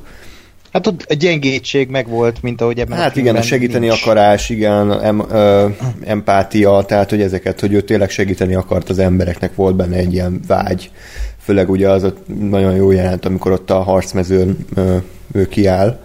Tehát És ilyen... itt is van egy hasonló egyébként. Igen? Hát a legvégén, ja. és hasonlóan erős szerintem az a jelenet. Hát sajnos ott, ott elszenderedtem. az baj. Jó, tehát igen, egyik még, legjobb jelenete. Igen, alapvetően, tehát végül, az, az a baj szerintem, hogy itt nagyon pici ez a szám, ugye, ugye tényleg az, hogy alapvetően az a, odafut ki a dolog, hogy ő mondja azt, hogy jó, ezek a, a skrálok egyébként, spoiler következik, tehát hogy ezek a skrálok ez egyébként nem nem, nem rosszat akarnak, hanem, hanem őket meg kell menteni, és, és hogy ő az, aki segít nekik, és elmegy, és segít nekik uh, új, nem tudom én, bolygót találni. Csak ez valahogy egy picit, picit így elveszik a, a hmm. előtte, nem tudom én, másfél, egy óra, háromnegyed, vagy egy és háromnegyed órányi középszerben. Hmm. Igen, az, az meg volt, csak vártam, hogy milyen volt az a nagy ikonikus jelenet ebben a filmben. Hát amikor ott a végén abban a hogy a, minek mondták, legfelsőbb intelligencia, vagy mi az Istennel beszélgetés, meg van ott kötözve, és ö, látjuk montásban, ahogy mindig elesik, és akkor, akkor feláll, és így sorjába látjuk, hogy különböző korszakaiban feláll, és Jó, akkor az... ugye meg, megkapja az OP képességét, és az az olyan, amiről beszélek, hogy, hogy ott, ott teljesedik be úgymond a karakter. Na jó, Nekem az a felállós az... montázs, én ott azért úgy majdnem hánytam egy kicsit, tehát az azért Na, az pont ez a pillanata volt a filmnek, ami, ami nem a finoman és ö, ö, okos módon mutatjuk be, amit akarunk, hanem az Hát nem, az az Illy Warface, igen, ez a- igen, igen. Ott azért úgy... Jó, de ahova kifuttatták, és ahogy kifutott az egész, nekem az úgy tetszett. Na. Jó, a, a, a gondolata nem volt rossz egyébként tényleg, de, de na, az egy kicsit úgy hatásvadász volt. Igen. Na és hát a lényeg az egésznek az, hogy az egész film szerintem egy ilyen belemváltott ígéret szintjén van, tehát hogy, hogy nagyon felspanoltak ezekkel az elemekkel, amiket az előbb felsoroltam, de végül egyikből se tudtak kihozni semmit. És, és ennyi, ennyit számít tényleg a, a rendezés meg a forgatókönyv, mert egyébként mind a kettőért ugyanaz, ugyanazok feleltek ráadásul, és, és úgy tűnik, hogy nem, nem, nem érezték át annyira ezeket a dolgokat. Tehát nem értem, hogy miért nem szedték elő akkor már Shane Black-et, hogyha már csinált egy Vasember 3-at, tehát simán a 90-es évek hangulatot ő szerintem tudta volna hozni, ezt a Buddy Movie részt is pláne, tehát hogy, hogy, hogy mi, miért szedték elő ezt a két embert, akiknek láthatóan semmi gondolatok nem volt azon kívül a 90-es évekről, hogy, hogy blockbuster videótéka, és akkor ott játszik egy jelet, és akkor hú, mekkora ötlet volt. A filmnek a közepe szerintem halálunalom, tehát ott van egy ilyen 30-40 perc, amikor tényleg semmi nem történik, és Nick Fury random helyeken megjelenik, meg mond két szarpoént, meg háromszor eljátszák, hogy jaj, majdnem megsérül a szeme, de végül nem, és akkor hi-hi-hi. Igen, ez volt ide egy paródia. Igen, És és szerintem az egész Nick Fury egy paródia volt egyébként. Hát de igen, ezt akartam kérdezni, titeket nem idegesített, hogy pont az ellentetje, amit eddig láttunk belőle, és hát, direkt rájátszottak, hogy ilyen Igen. szélsőséges legyen. Ez, Hát hát, ez kurvára sem- idegesített. totál más karakter volt, tehát hogy én értem, hogy azt akarták, hogy valamiből valami lett, csak hogy ez egy, ez egy más ember, tehát hogy nem látom a logikai kapcsolat a kettő között, hogy a, a bőrkabátos, izé, kemény csávó itt meg egy ilyen idióta volt. Igen, és elvileg eh, Nick Fury azért szereti annyira a macskákat, mert hogy az egyik forgatókönyvírónak a férje eh, nagyon szereti a macskákat, és ezért bekerült a könyv. Hú, az, a az, férfiak nagyon szeretik a macskákat, és ez Hmm. hmm. tök jó lenne. Nick Furynek egy ilyen karakterje, hogy ő szereti őket. De ez is kb. így a karaktert elsodort egy teljesen másik univerzumba, mert Igen. ez nem az... Elhiszem, hogy aki 30 évvel ezelőtt ember, az nem az az ember, aki 30 év után lesz, de hogy azért megvannak azok a karakterjegyek, ami Nick Fury, vagy ami miatt a Gáspár Gáspár, vagy az András András, és kb. amit ha András egy degenerált lett volna 20 évvel ezelőtt, és most itt van, Hát, podcast, ö, Yes. te, te nem ismerted Andrást 20 évvel igen, mi ez a múlt igen. Úgyhogy ez, ez nagyon fura, hogy így akarták ábrázolni. De Carlson meg Carlson volt. A, a, jó, hát az a két perc, amiben volt, de Jó, hogy de neki ő- nincs ő vele meg- személyisége, tehát azt mondjuk nem volt nehéz reprodukálni. Hát igen, mondjuk ő, ő, egy ilyen, ő, ő is egy ilyen, miért, miért lett ekkora sztár, ezt sose értettem, hogy Mondjuk- Carlson, de miért, miért, miért, miért lett ekkora méme, vagy minek nevezzük. Az Avengersben volt két jelenete, de az is csak Joss Whedon miatt, hogy akkor ott a kártyáit mutogatta, meg hogy ő egy ilyen rajongó, de egyébként meg egy ilyen farcú senki, tehát hogy itt meg műanyag arcú volt, tehát ennyi volt a karakterfejlődés, hogy műanyagból fa lett. Jó, de azóta kapott egy sorozatot is. Ja, igen, az, az nem biztos nagyon jó. Igen, hát figyelj, én, én amúgy abból láttam azt hiszem egy vagy másfél évadot, nem, nem volt rossz, de szerintem ezt a Joss Whedon indította nagyon jól, tehát nagyon, nagyon jó, meg lerakott egy olyan alapot ennek a karakternek, amiből ez kb. azóta él. Hát igen. tehát, hogy én, én egyébként bírom, mert szerintem tényleg egy, egy tehát pont, pont azt, hogy a Nick Fury-nek ez a, ez a kemény, izé, megmondom a, a tutit, meg mindig én vagyok a góré, meg, meg én ö, irányítom az egész szervezetet, pont emellé kell egy olyan figura, aki, aki tényleg így valamit irányít bizonyos pontokon, de, de hogy közben meg egy ilyen, egy ilyen tök barátságos, meg egy ilyen szerethető valaki. Hát ő a civil, igen, ő, ő, ő, ő vagyunk mi, mondhatni. Ugye az Avengers-ben legalábbis ugye ez volt a karaktere, hogy, hogy igen. a, a rajongó. De ebben meg semmi, tehát hogy ebben nem hozták át azt a, azokat a karakterjegyeket, hanem ő csak ott ült. Hát de- a anyósülésen. Tehát, Hát hogy, de itt ő volt, a, tehát ez, ez akkor, tehát ő éppen kb. bekerült ebbe az egész shieldbe, tehát szerintem ez egy um, tehát én azt gondolom, hogy jó volt, hogy volt belőle, volt neki tényleg három jelenete kb, abból, abból tényleg kettő az volt, hogy ő az új fiú, már itt is, és még mindig, és nem tudom. A harmadik meg az, hogy, hogy, hogy ez egy nagyon jó csávó, mert, mert érted, látja egyből, hogy most el kell engedni őket, meg most azért azt kell mondani az őket üldözőknek, hogy ó, nem erre jöttek, és így ennyi. De hogy, de hogy nekem pont azért, mert mert ennyi volt csak belőle, ez, ez pont, pont a helyén volt ez a, ez a három dolog. Hát, Mondjuk. Nem tudom, engem nagyon zavart, hogy, hogy mintha ott se lett volna. Tehát, hogyha, nem, hogyha belerakják, akkor kezdjenek vele valamit, de ez kb. ez a mutogatok a kamera, hogy hello, én is itt vagyok, rajtam is dolgoztak, hogy fiatalabbnak nézek ki, de aztán végül nem, nem sikerült. Tehát, hogy mintha nem egyeztettek volna az írók, hogy akkor mi, mik, mik azok a karakteri jellemzők, amik, amik, amik kurzonra igazak. De nem értek veled egyet, mert, mert, mert pont az, tehát, hogy ha, ha ott van kurva sokat, mert, mert érted, mit tudom, ott van mindig a Nick Fury mellett, és nem kezdenek vele semmit a sztoriba, akkor értem, csak ez pont olyan volt, hogy pont kurva keveset volt, és pont ezért elég volt ennyi, hogy nem kezdtek vele ah. semmit. Jó. Vagy nem kezdtek vele ennél többet, mert nekem nem hiányzott, és, és de, de jól esett azt látni, hogy jó, igen, itt van 20 évvel ezelőtt Coulson ügynök, és, és már itt is milyen jó csávó volt. Igen, mert ha meg nem rakják bele, akkor megjön, hogy hát Coulson ügynök, akkor jönnek ezek a kommentek, hogy ő miért nincs benne, és ez, ezt jól megkerülték, csak ja. Um... Nem, nem, nem, igen, tehát nem mondom egyébként, hogy nem lehetett volna kihagyni, mert mondjuk ha nincs ott, akkor nincs ott, tehát hogy uh, szerintem az tök mindegy lett volna, csak azt gondolom, hogy abban az arányban, ahogy ő bekerült, az, az teljesen hmm. nem rendben volt a, a filmnek. Jó, én, nekem az volt a bajom vele, hogy nem, tehát ugyanazt játszotta, mint 20 évvel később, és nem, nem változott mm, semmit a karakter, igen. tehát hogy az, azzal már nem volt gondolatok, hogy akkor azon kívül, hogy a kózon ott áll a képen, még, még mit írjunk meg neki, és szerintem ez egy, ez egy lusta hozzáállás, de hát ez kultúnik, csak én gondolom így. Nem, az, ebben egyetértek, hogy ő ugyanaz volt, mint 30-40 év múlva az Avengers filmekben. Hát igen, igen, és még annyit akartam mondani, hogy a, a zenéje a filmnek az meg ilyen, most már van egy ilyen tipikus Marvel mérce, hmm. vagy tipikus Marvel szint, és ez a tipikus Marvel szint sajnos, ami, ami ez a meghallod, és azt mondod, hogy Harry Jackman pedig nem. Én azt hittem, itt valami, itt valami újdonság lesz, mert hogy ezt egy, egy, egy fiatalabb Pinor török nő írta. Tehát, hogy ez a Igen. what the fuck. Igen, itt is mérföldkőnek számít, hogy ez az első uh, szuperhős film, aminek uh, női zeneszerzője van.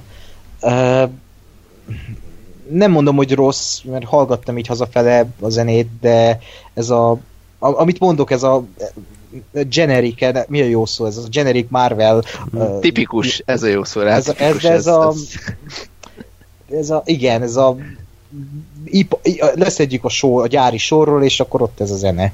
Um, és de, de az tökre tetszett, hogy így néha, amikor így nem tudom, a Carlson meg a Samuel Jackson beszállt a kocsiba, akkor megszületett egy ilyen elektromos, elektronikus gitár, mint a, a 90-es évek Zsoru filmjeibe. És az a baj, hogy csak akkor szólalt meg. Tehát ha ebből lett volna több, akkor, akkor azt mondom, hogy hm, ez egy egyedi hm, hozzáállás, de hogy semmi. De ennyi. Ja. Nem rossz, csak Mármint, hogy a film az nem rossz, csak, csak szürke és jellegtelen, és semmilyen. Hát a, vé- a végén meg ugye előjött az, ami, ami ilyen Superman probléma, tehát, hogy annyira OP a karakter, hogy nem tudod elképzelni, hogy, hogy ebben hogy mit, mit izguljál, tehát hogy mi, mi lesz ebben a nagy trubáj, hogy most ő már szinte tényleg egy összetetlen állapotban van, és, és ezt hogy fogják továbbvinni. Ugye a Man of Steel az próbálkozott, hogy ilyen emberi legyen, meg ilyen Batman Begins-es flashback-ekkel. Ugye a későbbi a Justice League-ben meg ugye csak a végén érkezett meg a Superman, de amikor megérkezett, akkor egy két másodperc alatt elintézte a nagy Steppenwolfot. Tehát, hogy kíváncsi vagyok, hogy, hogy itt hogy de fogják meg. legjobb főgonosz. Igen. Hát, igen. E, és itt még Kryptonit sincs. Ja, hát a... Jó, hát azért bármit előúszhatnak. Én nekem egyébként most pont most ez jutott eszembe, miközben itt beszéltünk, hogy, hogy én most hirtelen egy kicsit elkezdtem tartani a, a scrolloktól. Uh, mert hogy... Már mert, félsz tőlük? Hogy? Nem, nem. Ha... Én egy scroll vagyok valójában, ezt így elárultam. nem, hanem, hanem attól, hogy az a baj, hogy nem, nem nagyon tudok képregényenek túl sokat erről a, erről a Kree Skrull háborúról. erről az egész. Ezt tudom, hogy létezik, tehát hogy ez egy, ez egy nagy, nagy Marvel téma, csak nem tudom, hogy mi van benne. Az a lényeg, hogy én most attól kezdtem be tartani, hogy, hogy ö, ö, ne, nem lesz az, vagy ne legyen az, hogy most akkor így nem tudom, a segükből előhúzzák, hogy jó, ez is amúgy igazából alakváltó volt, meg tudom én, meg az is. Mert most ez egy, ez, tehát azzal, hogy őket itt most behozták, ez ö, ez nagyon egy ilyen, egy ilyen Jolly Joker lehet, hogy most akkor innentől bármikor azt lehet mondani, hogy ja, ő egyébként öt filmmel ezelőtt egy uh, Skrull volt, és akkor Storno az egész. Hát én ezt nem gondolom, mert ez nagyon nagy ostobaság lenne a Marvel-től, ennyire ők se hülyék, hogy ezt eljátszák az utolsó előtti filmnél kb. Úgyhogy szerintem ez egy majd a- későbbi... Most nem, de majd később. Hát igen, későbbi, később. igen, franchise, vagy a későbbi uh, timeline-t fog felvezetni, aminek egyébként tök jó, az a Secret War, vagy mi a fene, ez elvileg egy nagyon jó képregény ciklus, és még azt sem mond neki ellent, hogy ugye ebben a filmben kicsit úgy retkonolták a, a Skrullokat, mert ugye itt kiderült, hogy ők egy hát békésebb faj, vagy hát vannak békés ö, egyedei is, és ö, egyébként ez a képregényben, ha jól tudom, nem történt meg, tehát hogy ezt csak a filmekre, vagy a filmre találták ki, de azt nyilatkozta a Kevin Feige, hogy ettől függetlenül a Secret War az, az ugye megvalósulhat, mert nem jelenti azt, hogy minden Skrull az, az pozitív, ártatlan. De ez tök jó. Egy, én nekem ez volt az egyik ö, mm, kedvenc momentum a filmben, vagy nem momentum, hanem hogy ö, Na politizáljunk, Léci. de pont, pont egyébként ezt a úgymond ö, aktuálpolitikai szállat akarom mondani, hogy, Igen. hogy ott voltak a skrullok, mint menekültek, Igen. és a film azt mondta, hogy bazd meg hiába néznek ki, mint egy gonosz démon, de hogy ők, ők ártatlanok, és lehet, hogy vannak más szkorulok, akik, akik gonoszak, de hogy őket meg kell menteni, és ők csak hazát kerestek, mert egy kibaszott háború közepén velecsöppentek, amit nem is ők robbantottak ki, és ez t- totál aktuál politika, eh, amire egy tök intelligens választottak, és eh, nekem pont ez volt a pont a Marvel kapitányban, hogy, hogy ő őket mentette meg, és most spoiler, ö, hogy Ben Mendelsohn karakter, aki egyébként a legnagyobb átbaszás ever az a casting, ö, úgy volt felvezető, hogy, hogy ő a főgonosz a filmben, és a film feléig igen, aztán kiderül, hogy ő csak egy családapa. aki És ez karbóba bejön a konyába.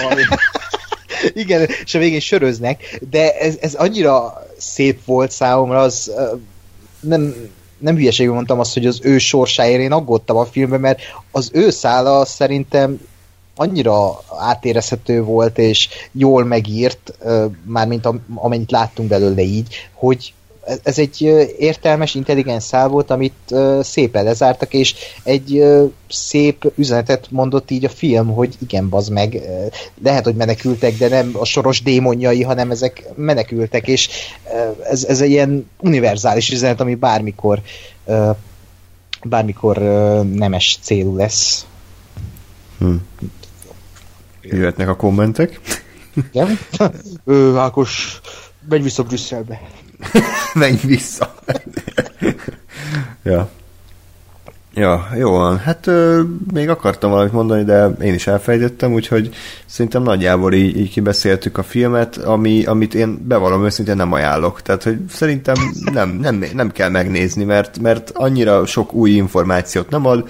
Ö, Én az összes Marvel filmben, ha azt így rangsorolnám, körülbelül top, a bottom 5-be raknám valahol, tehát, hogy ez a tudom, Hangya 2, meg Thor 2, meg tudom, ilyen hihetetlen Hulk, tehát hogy így azok után, mert azoknál azért jobb, de, de, de tényleg hiányzott belőle bármi tehetség, vagy kreativitás, vagy, vagy, vagy, vagy lelkesedés, amitől ez az egész élvezhető lenne. Úgyhogy ez van.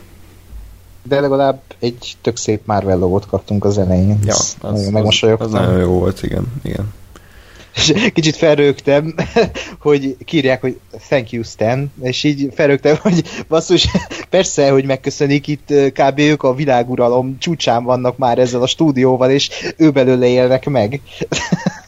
Ja. Nem, én, én egyébként elgondolkodtam, hogy valószínűleg azért ez mennyire túra, hogy ez, tehát hogy az, hogy tényleg nem tudom hány millió ember gyakorlatilag, tehát az, hogy, hogy a teljes Marvel stúdió az összes képregényen akármikor, akárki, aki dolgozott, akármilyen Marvel képregényen, akármiként, Hm? Tehát, hogy azért milliónyi embernek adott ez az egy csávó munkát gyakorlatilag, hogy ő így, így kitalált ilyen izé figurákat, és, és itt van, nem tudom én, hány évtizeddel később itt vagyunk, és hogy, és hogy érted, most, most megint a filmekkel megint azért dollár, nem tudom, milliókat, milliárdokat kaszálnak, és, és egy embertelen mennyiségű munkát teremt, meg, meg megélhetést teremt, az, hogy ez egy, egy csávó, és tehát tényleg amikor egy emberre vissza tudod vezetni, hogy, hogy ki az, aki miatt az egész van. Azért úgy, ott úgy... Felfoghatatlan. Az nagyon durva. Ja. Na, oké. Okay. Lépjünk tovább. Egy Isten volt. Ja. Még el akartam sütni egy rettenetes szóviccet a, a Brie Larson nevével, de szerintem ezt, ezt így nem, nem, nem kell mindet kimondani, amit, amit gondolunk. Ez annyira, annyira utálom ezt. Annyira utálom. Ez a bármikor, bármikor bemondhatod, hogy hát most, most nem mondtam két szart szót. Hát akkor Brie Larsonnal majd legközelebb a pajkos póni fogadóban fogunk találkozni. Hiszen Brie-ben. Ez tényleg nem kell volna Tartalékolhattad volna a gyűrűk uraadás. Ja, ja, ja. Igen. De akkor már nem fogunk emlékezni erre a filmre, úgyhogy szerintem, szerintem itt, itt Nem, de te a szarpoénodra igen. Na, jó, akkor kicsit átadom a szót, bár én is láttam a Rontó Ralph 1-2, de az elsőt nagyon régen, a kettőt pedig mm, hát kitörölt az agyam, mert, mert akkor a csalódás volt. Hmm. Szerintem erről, ezekről rövidebben lehet beszélni akkor én csak egy mondatban mondom, hogy ezek tök jó filmek lettek volna, hogyha Phil Lord és Chris Miller írják és rendezik, így csak egy gyenge közepes szintet tudtak elérni nálam. Uh, abszolút egyetértek. Uh, én, is. Jó, akkor menjünk tovább. Kész. Én, én az első részt ezt egyébként elkezdtem nézni annó, és aztán valahogy így nem tudom, tényleg ez, a, ez az este későn, mit tudom én, így félbehagytam, és aztán soha nem, nem folytattam, mert így e, jó, e, ne? E, és aztán most a repülőn így megnéztem is mind a kettőt, és e,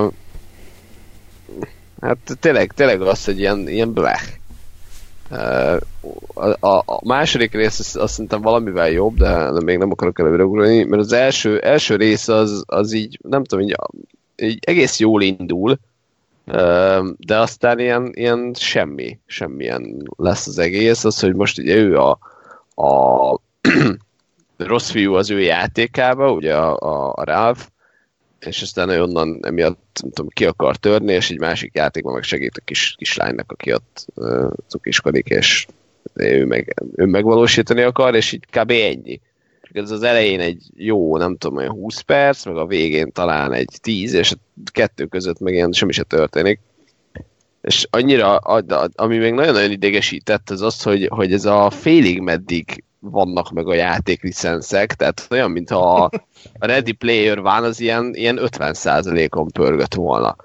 Mert hogy így, így tökre jó, hogy ott van a, a, a Pac-Man, meg ott van a Zangief, meg ott vannak a, a tudom kicsodák, de tehát még, még azt elbírtam volna, hogy mondjuk a főhős az, az egy fiktív valaki, de hogy így, így ott van ezekből három, és aztán amúgy meg egy ilyen tök fiktív ez a Candy, Candy Rush, vagy mi a Isten volt ez a autóversenyes játéka, tehát hogy ez is egy ilyen hmm. bocsánat. Ez is egy ilyen csak erre kitalált baromság. És aztán a második részben volt ez a, a, a csúcson, amikor bemennek ugye az internetbe, ahol tök jó, hogy így látod, hogy, hogy izé, Twitter madárkák ott csacsognak, ami, ami egy marha jó, meg ott van a kurva egy Google az egésznek a közepén, de aztán nem a Google-el keresnek, hanem ezzel a tudom én, idióta karakterrel, ami, ami egy ilyen tehát látod, hogy az a Google bazd meg, tehát ez amikor a pókember a Bingbe írja be a zét, a keres, ez a kategória volt, és, és tudom, ez annyira, annyira ilyen eh. Nem fér bele a költségvetésbe az már. Jó, csak akkor legyen az egész fiktív, érted? Tehát... Ja, ja, ja, aha. Mert ilyenkor kell azt csinálni, amit én viszont nagyon-nagyon szeretek, hogy ilyen, ilyen egyértelműen koppintás. Mármint ugye, amikor érted, hogy tudod pontosan, hogy ez mi, minek a koppintása, de, de ilyen, ilyen direkt trash módon pont annyira más, hogy hogy ne ugyanaz legyen. Samsung helyett Samsung, ilyenre gondolsz? Hogy, hogy, hogy nehéz, nehéz ezt megfogalmazni, van nekem egy, egy kiváló kártyajátékom, az Starflux névre hallgat, ami, aminek semmi, semmi science fiction licenc nincs meg, de pontosan tudom, hogy melyik micsoda. Ja, értelek. Aha. Tehát, hogy, hogy, hogy annyira érzed, hogy igen, értem, hogy ez a Doktor Who, most attól, hogy mit tudom én, minek hívod, meg értem, hogy ez egy, ez egy, ez egy fénykard, akkor is, hogyha, hogyha nem tudom, lézerszabjának hívod, vagy, tehát, hogy ilyen uh-huh. pontosan értem, hogy mi történik. És itt is szerintem vagy ez kellett volna, vagy akkor már pedig tényleg vegyek, vegyek az összes jogot, és akkor a Google-be keresenek, azok, ne a Tommy volt, na, knows more, vagy francia. Ja, az az, igen. Azt sem tudom, hogy amúgy ez egy létező valami el, vagy Elvileg ne. Én úgy tudom, hogy a Google helyet használták, de nem létezik, de most lehet hülyeséget mondom, de mint ezt hallottam volna annak idején. Mindegy, és... Nem használtak. Meg ugye a YouTube helyett is, hogy Buzz... Ja, na az, az igen, az meg a másik, hogy ugyanúgy ott van a YouTube-ot is szerintem látjuk, vagy ha nem, akkor, tehát hogy ugyanúgy Google cég, tehát látni kéne, vagy lehetne.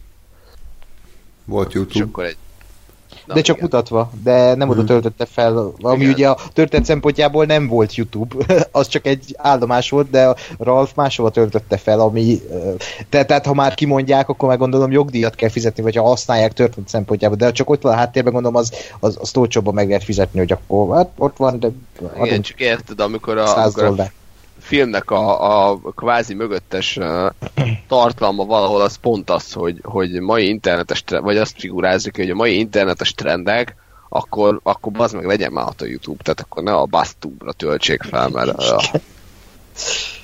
Uh, De egyébként hogy a filmről is nekem az volt a bajom a második résszel, hogy tök kreatív, nekem annyira ezek nem volt, sőt nem volt semennyire gond, most így, hogy mondod, oké, okay, persze, így vicces, de hogy a, a kreativitást illeti, az tök jó, ha folytatni akarják, akkor tényleg jó felementek, hogy akkor most felmennek az internetre, és akkor ezt kihasználják, ezt tök jó kihasználták, ezt úgy mondom, hogy az emoji filmet is láttam, és azóta is szenvedek, és e, ott valami katasztrofális reklámparádé volt, itt nem éreztem reklámparádénak, és nagyon vicces volt, ahogy néhány dolgot úgymond leegyszerűsítettek gyerek, gyerekeknek, például ugye a Dark Web, ami szerintem még így is durva volt gyerekeknek, hogy, hogy azt ábrázolták.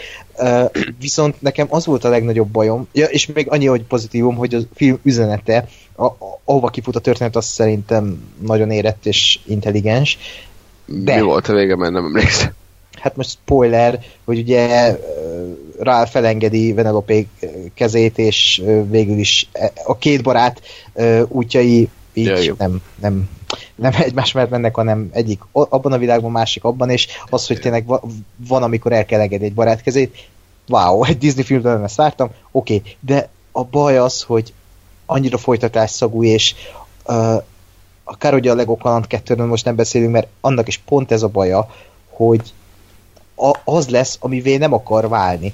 Ebben a filmben is kimondják, ugye, hogy uh, poénkodnak ezzel a Disney dallal, hogy minden szereplőnek van egy Disney dala, és akkor végül is van egy Disney dal arról, hogy ez a legszarabb Disney dal, vagy valami ilyesmi, uh, de közben meg átesik a ló túloldalára, hogy az lesz, amivel poénkodik, és az, hogy a Disney hercegnők benne vannak, meg hogy ilyen Avengers szinten végén így akcióznak, ez nekem már így a kicsit olyan meta csömörön van, vagy nem tudom mi, mi erre jó szó, de hogy a Deadpool óta, a Deadpool óta ezt annyira túltolták, hogy, hogy különböző rajzfilmekbe, filmekbe szóljunk ki, és hozzunk bele mémeket, meg mit tudom én, és, és, és legyen egy ilyen popkulturális parádé, hogy ez, ez már így nekem fárasztó, és a film második felére annyira lefáradtam, és amikor már ott uh, egyesült a sok Ralph egymással, és ö, ö, ez volt a, úgymond a finálé, akkor én már így nem voltam ott a filmmel, és valahogy elengedte a kezem, vagy én engedtem el a film kezét, mert azt mondtam, hogy ez, ez tök jó, kreatív, meg minden, de hogy ez, ez már nekem sok, és nem tudom, hogy gyerekek számára ez mennyire sok, vagy nem sok, de hogy kicsit olyan nem, nem, nem tudom mi a jó szó, de az első részén is ezt éreztem, hogy az is ilyen tök jó film, de hogy úgy a Disney filmek között sem emlegetném a legjobbak között, sőt, még úgy a top listába se tenném bele, mert ez a, ez a megnézed, úgy jól érzed magad, most az első részről beszélek, de és ennyi. És a második rész az meg ennek a második része, és most minden negatív értelemmel együtt mondom ezt, hogy tényleg túltoltak benne mindent, és ez nekem nem tetszett. Viszont amit, ahogy meg tovább vitték, azt tök kreatívan oldották meg, tehát nekem ilyen nagyon ambivalens volt, de végül azt mondom, hogy ez egy ilyen oké okay film. És ennyi. Fura, hogy ezt a túltalást mondod, mert én meg, meg pont inkább azt éreztem, hogy egy kicsit ilyen semmilyen volt, tehát hogy így hm. le, lehetett volna kurva jó dolgokat kihozni, meg igazából azért ez a ez a, a videós uh, vonal, ez a kicsit ilyen, nem azt mondom, hogy társadalomkritika, de hogy ez a netkultúra kritika azt szerintem tök jó volt, csak uh-huh. csak így még ezt azért lehetett volna tovább vinni én ezt. Igen. Azt éreztem, hogy lehetett volna valahogy Tényleg bazdok, oda kellett volna adni a Chris Millernek, meg a én... Lordnak, és akkor akkor lett volna ez. Én, én azt hát, gondolom, bocsánat, hogy megszólalok, hogy, hogy ha nem készültek volna el azok a Phil Lord Chris Miller filmek, akkor sokkal jobbnak tartanánk ezt a Rekit Ralphot, mert azok kicsit úgy el ez le... elkényeztettek ah. minket, hogy lehet, lehet kurva vicces filmet csinálni, aminek van üzenete, és igényesen van megcsinálva. Tehát, hogy bizt, nem mondanám, hogy, hogy elájulnánk a Rekit Ráftól, viszont sokkal elnézőbbek lennénk, mert, mert, mert tetszenének ezek, a, ezek az elemek, amik, amik egyébként ott vannak, tehát hogy vannak hmm. ilyen filoldos poénok, csak mondjuk nem, ö, nem 10 darab van percenként, hanem 10 percenként van egy. Hát nézzétek meg majd a Lego Kaland 2-t, aztán... Kínos. De, de, Igen? De, de, de, tényleg, én, én most nem hülyeségben mondom, szerintem a Wreck-It Ralph 2 totál ugyanaz, mint a Lego Kaland 2.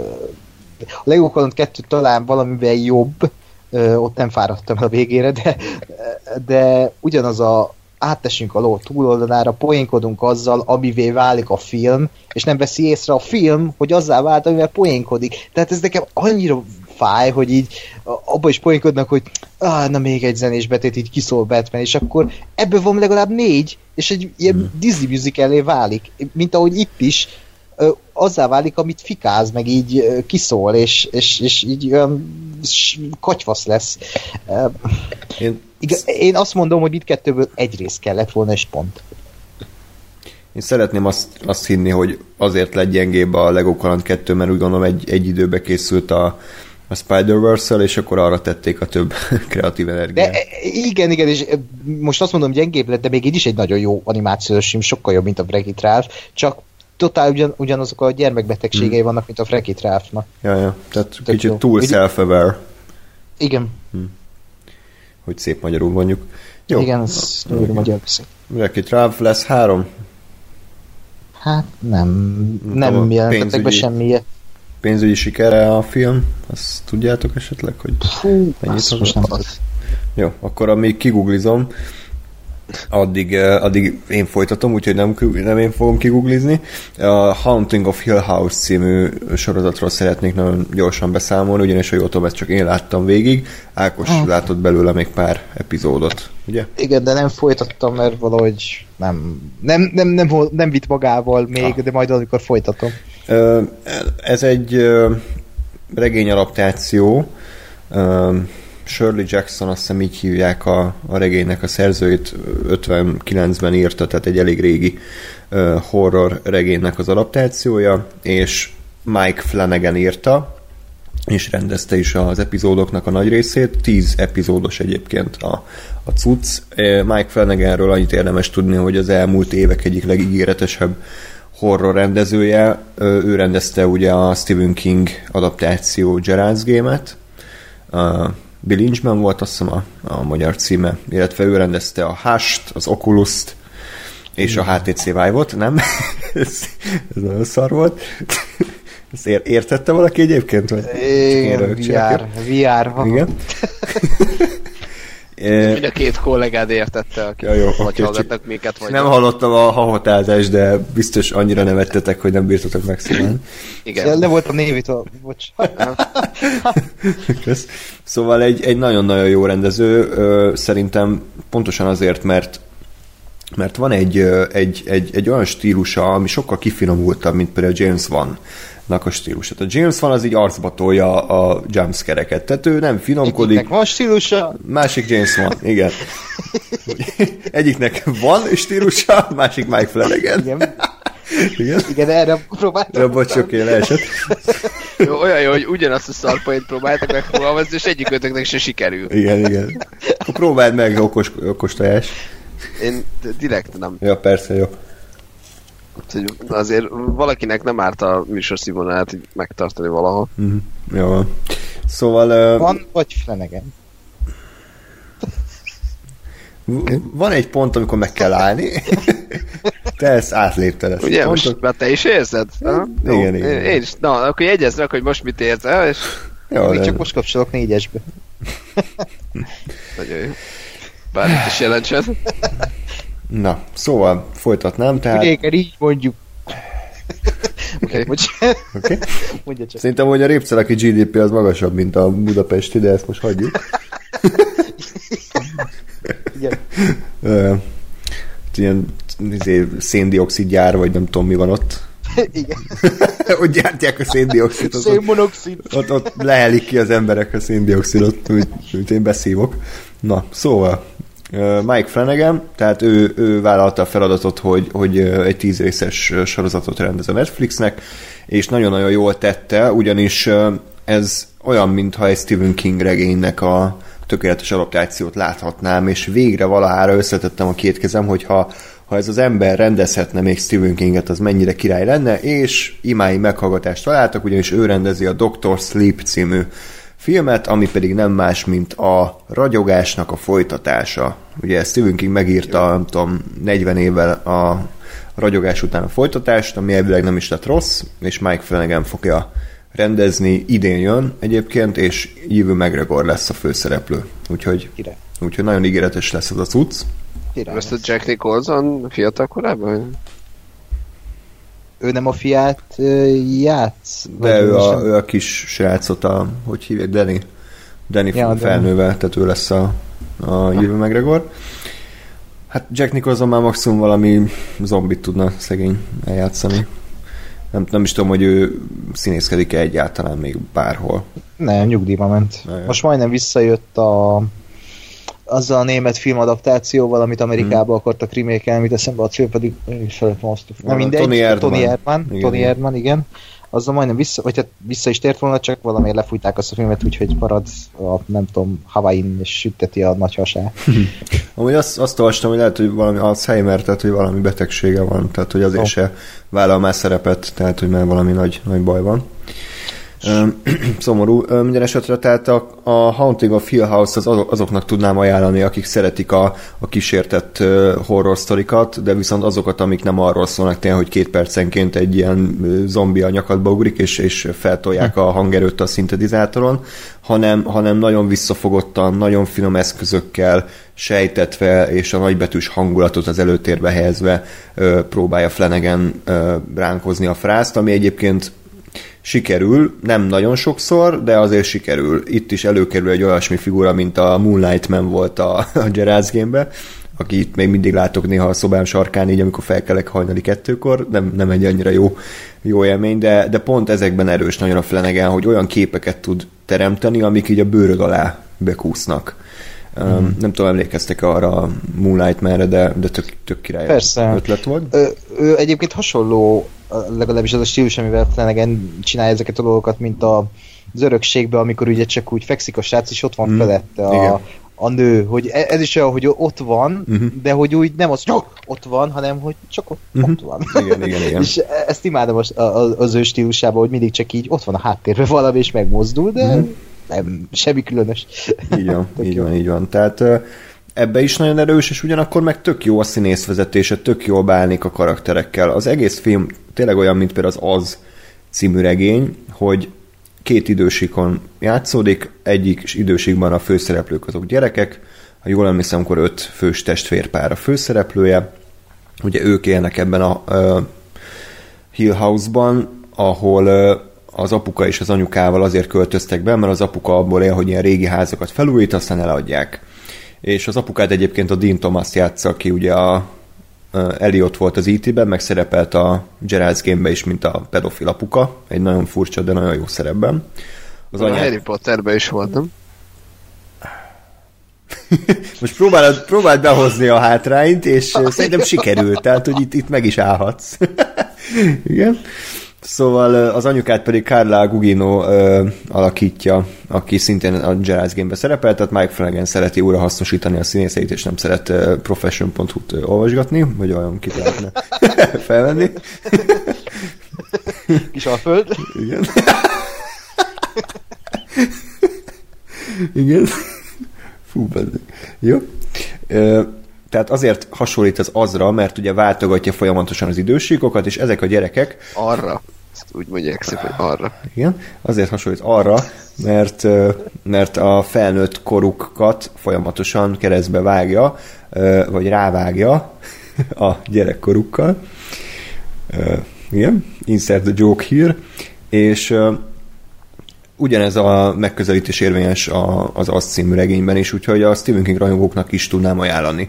A gyerekszereplők azok brutályok, tehát nem tudom, mikor láttam utoljára ennyire jól válogatott szereplőket, akik, akik nem csak, hogy ugye hitelesen adják elő a szöveget, meg jelbe állnak, meg fénybe állnak, meg bla bla bla, hanem hasonlítanak is egyébként azokra a színészekre, akik időskorban ö, alakítják őket, tehát teljesen érthető a, a váltás, amikor az egyik szereplőről átváltunk ugye az, az, az időskori szereplőre, mert, mert nagyon-nagyon ügyesen kasztingolták be őket.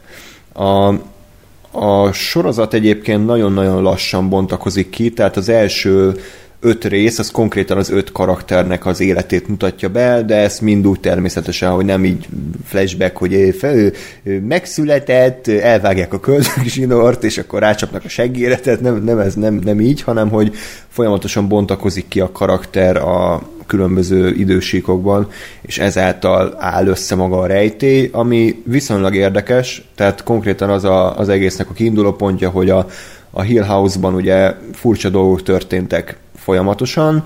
Az egyik gyerek a szellemet látott, a másiknak volt egy kitalált barátja, a harmadik majdnem kinyírta magát, bla bla bla, és ez az anyára is kezd rátelepedni, és egyik éjjel az anya az, az hát meg akarja ölni a gyerekeket, az apuka elmenekíti őket, az anya pedig öngyilkos lesz. És ugye ezt a gyerekkori traumát próbálják feldolgozni a, a, a gyerekek, viszont felnőve a legfiatalabb lány is öngyilkos lesz, és ezáltal vissza kell térniük a Hill House-ba, és meg kell fejteniük, hogy mégis mi történik itt.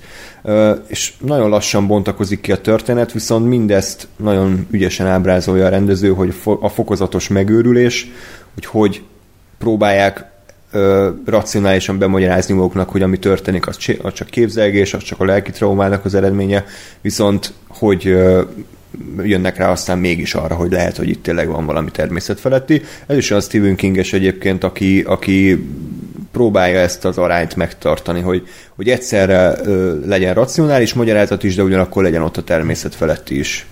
Ö, van még egy nagyon-nagyon jó rész, ö, amiben egyetlen egy snit az egész, ö, illetve hát a nagy része egyetlen egy snit, egy temetés ravatalozójának az előestéje, ahol összegyűlik a család, és ott látjuk egyetlen snitten belül, ahogy hát mindenki egymásnak esik olyan ilyen nap a Budapestesen, mindenki ordibál egymással, meg vér, verejték, könnyek, majd szépen a kamera tovasiklik, átmegy egy folyosón, és a folyosó túloldalán visszaérkezünk a Hill House-ba, ahol immár a gyerek szereplőket látjuk, akiknél szintén van valami ö, konfliktus, ott azok is összevesznek, majd a kamera megint tovább siklik, felmegy egy lépcsőbe, vagy egy szobába, és visszaérkezünk a ravatalozóba, tehát iszonyatosan ügyesen és mm. okosan meg van csinálva ez, mind operatőrileg, mind rendezésileg, mind színészileg, tehát bravúros az egész jelenet, szerintem már azt megéri megnézni.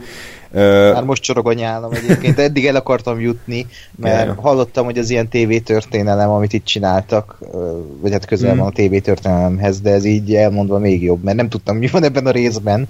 És, és akkor nem, nem öncélú az a jó, tehát hogy, hogy nem azt érzed, hogy itt most a Mike Flanagan veri a brét, hogy én itt ilyet is tudok csinálni, kap be Alfonso Cuarón, hanem hogy, hanem hogy ténylegesen van súlya ennek, hogy, hogy ilyen szorosan összekapcsolja ezt a két, két korszakot, úgyhogy, úgyhogy baromi jó. Az egyetlen kis negatívum, amit el tudok mondani a sorozatról, a vége az egy pici csalódás, tehát az utolsó rész az, azt gondolom, hogy nem lett rossz, meg így oké okay volt, meg voltak benne kicsit ilyen losztos mindfuck jelenetek, amik tényleg visszaidézték a legjobb korszakait a losznak, amikor nem tud eldönteni, most mi a francot nézel éppen, és hogy ezre hogy lehet magyarázatot kapni, de, de valahogy az egészből végül nem sül ki annyi, mint amennyi lehetett volna, de összességében így is ajánlom a Haunting of Hill House-t. Nem tudom, készül a második évad, én szeretném, ha ne Készül. készüljön. Ah, jó.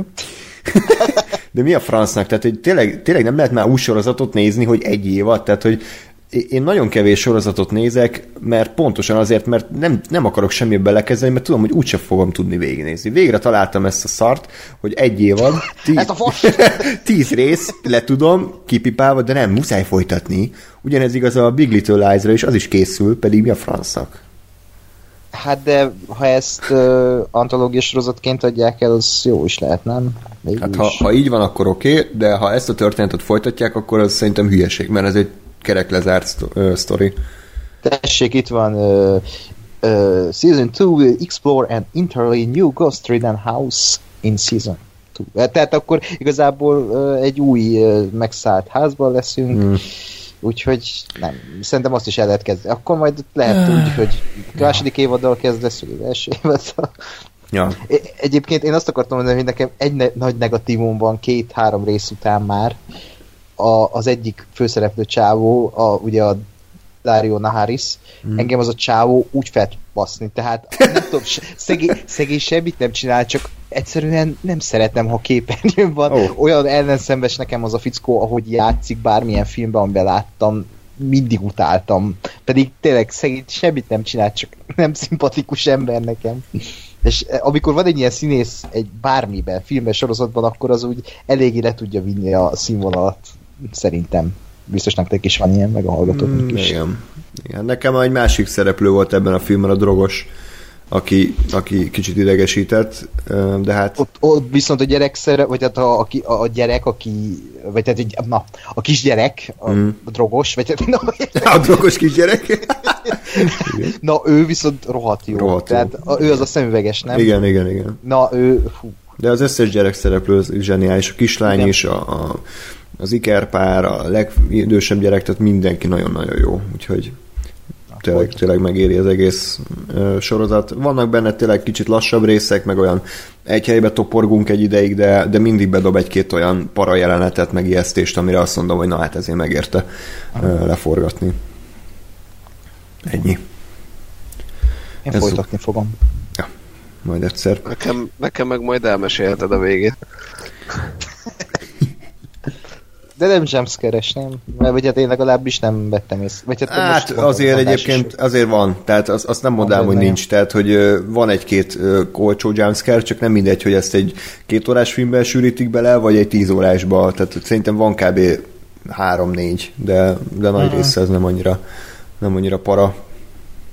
Néha sajnos van CGI, amit nem ugye nem szeretek horrorokban, tehát amikor mm, CGI szörny van, tehát így minek, tehát úgy is tudjuk, hogy nincs ott sokkal parább egy maszk, nagy rész szerencsére maszkokat használnak, tehát ö, színészeket öltöztetnek be, vagy nem tudom, ráraknak egy takarót, de már attól fosol, tehát hogy sokkal ijesztőbb, mint a CGI szellemek szerintem. Illetve tök jó lett volna, hogyha Mike Flanagan rendezi az azt, de így se lett rossz egyébként a végeredmény, tehát azt kell mondjam, hogy pozitívan csalódtam a Andrész Muschettiben, csak, csak Flanagan szerintem még annál is jobbat tudott volna csinálni, úgyhogy hát majd max a remake 30 év múlva. Hát Flanagan szerintem még fog szállítani uh, nagy horror klasszikusokat Stephen King-től, Stephen King adaptációkat. Például a Rémkoppantók, egy, egyik legrosszabb regény, amit életemben olvastam. Igen, ezt nagyon várjuk. Mi az eredeti címe? Tommy Knuckles. Ez valami mondókának egyébként egy része. Tehát, hogy... El- Elképzelem, hogy majd megjelenik az előzetes a mozikban, és rémkoppantók. Ha most nem mozik. Igen. Jó, 18 év felül szám, vagy aluliak számára nem olyan. hát viszont élt valaha egy rémkoppantó, Michael Jackson, aki ről a következő. Úristen. Ah! Ez, Jó? Nem Na. tudom eldönteni, hogy ez, a, ez a, az évszázad szegvéje volt, vagy az évszázad legrosszabb Ja. szó vicce. Hát ez egy megosztó, mint a Last Jedi, tehát ez egy megosztó volt. Ezt kell mondjam. Nem a Last Jedi, szar volt. Pont. Ákos, mit mondasz erre? Inkább semmit. Már készül a két órás videó eszém. Ú, ez az. Csak a, a, arra a jelentre, amikor a, Huxot felhívja izé, a Oscar Isaac, ugye? igen. Your mama joke. Igen, az a, a, a Star, Wars anyázás lesz a, az eszém címe, Hmm. és közben majd a végén, vagy hát úgy fog kezdődni for, forgáspár. Én a, én a doktorimat az a tehénfejős jelentre fogom írni, amikor Mark Hamill megfeji azt az űrtehenet. Egy ilyen 120 oldalas elemző. Ez valami Szóval- nagyobb benne maradt az emberekbe. Tehát múltkor beszélgettem én totál random való, valakivel, és, és így feljött a Last Jedi, és beszélünk Star Wars, bla bla bla, mondom, de a Last Jedi azért jó. Tehát az, abban van ez a fejős jelenet, nem?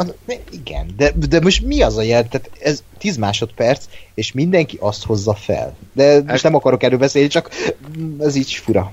Ákos, ez megnyugtat, én nem emlékszem rá. Na, Na, jó, oké. Okay. Ez- Ezért lesz az esző. arra, arra, arra viszont emlékszem, hogy a film amúgy szar, de mondjuk legalább a tehénfejésre nem emlékszem. Szerintem azért az volt, a, egyébként csinálhatnánk majd egyszer egy ilyen Last Jedi retrospektív adás, mert jaj, ne! Öt év múlva még Félsz, mindig mi? egy kalapszare? félsz, mi? Jönnek a dislike-ok. Hát vagy hát pont, hogy ezzel generálnánk ugye a hallgatottságot, mert az a durva, Ah. hogy ez a film, tehát ilyen film nem volt, ami még másfél évvel később is ugyanaz a téma, tehát az emberek képtelenek tovább lépni a Last Jedi-on, bármilyen ö, cikk van az IGN-en, valaki mindig beírja, hogy a Last Jedi szar, tehát hogy ez, ez egy ilyen Jolly Joker, Mert az. de meg- nem lehet tovább. Meggyalázta a Star Wars-t. Tehát, hogy baszki, ez egy film. Nem Igen, történt és semmi. akkor jönnek a, de, jönnek a kommentek, hogy hát már felértékelődött a pre- prequel, mert jöttek ezek a szennyek. Kinek értékelődött fel az a két fos film? Most komolyan két szörnyű filmről beszélünk, és azok valakinek felértékelődtek? Hát Azok aki, aki akkor volt gyerek, annak igen. Tehát, hogy Én is akkor voltam gyerek, de mégis fos filmek azok. Hát jó, mert neked van intelligenciád, de ez egy más dolog. Most, Igen? igen hát De ugyanakkor azt Köszönöm. mondja, hogy Jedi jó, úgyhogy eh, jó, Gáspár, Igen. eh, Van intelligenciám. jó, akkor beszéljetek a Michael Jacksonról. hát egyébként az, egy, az is egy komoly téma lesz, nem tudom, majd kíváncsi leszek a véleményedre, hiába némítottad le magad, mert, eh, mert ez, egy, ez, ez is egy, egy olyan téma, ami, amiről rengeteget lehet beszélni. Ugye arról, hogy hogyha megvádolsz valakit valamivel, akkor mi van? Most ezt is szépen kifejtettem. Tehát, hogy jog, először is jogilag, illetve erkölcsileg rendben van-e, hogy ez a film tíz éve Michael Jackson halála után jött ki, és azt állítja, hogy Michael Jackson pedofil.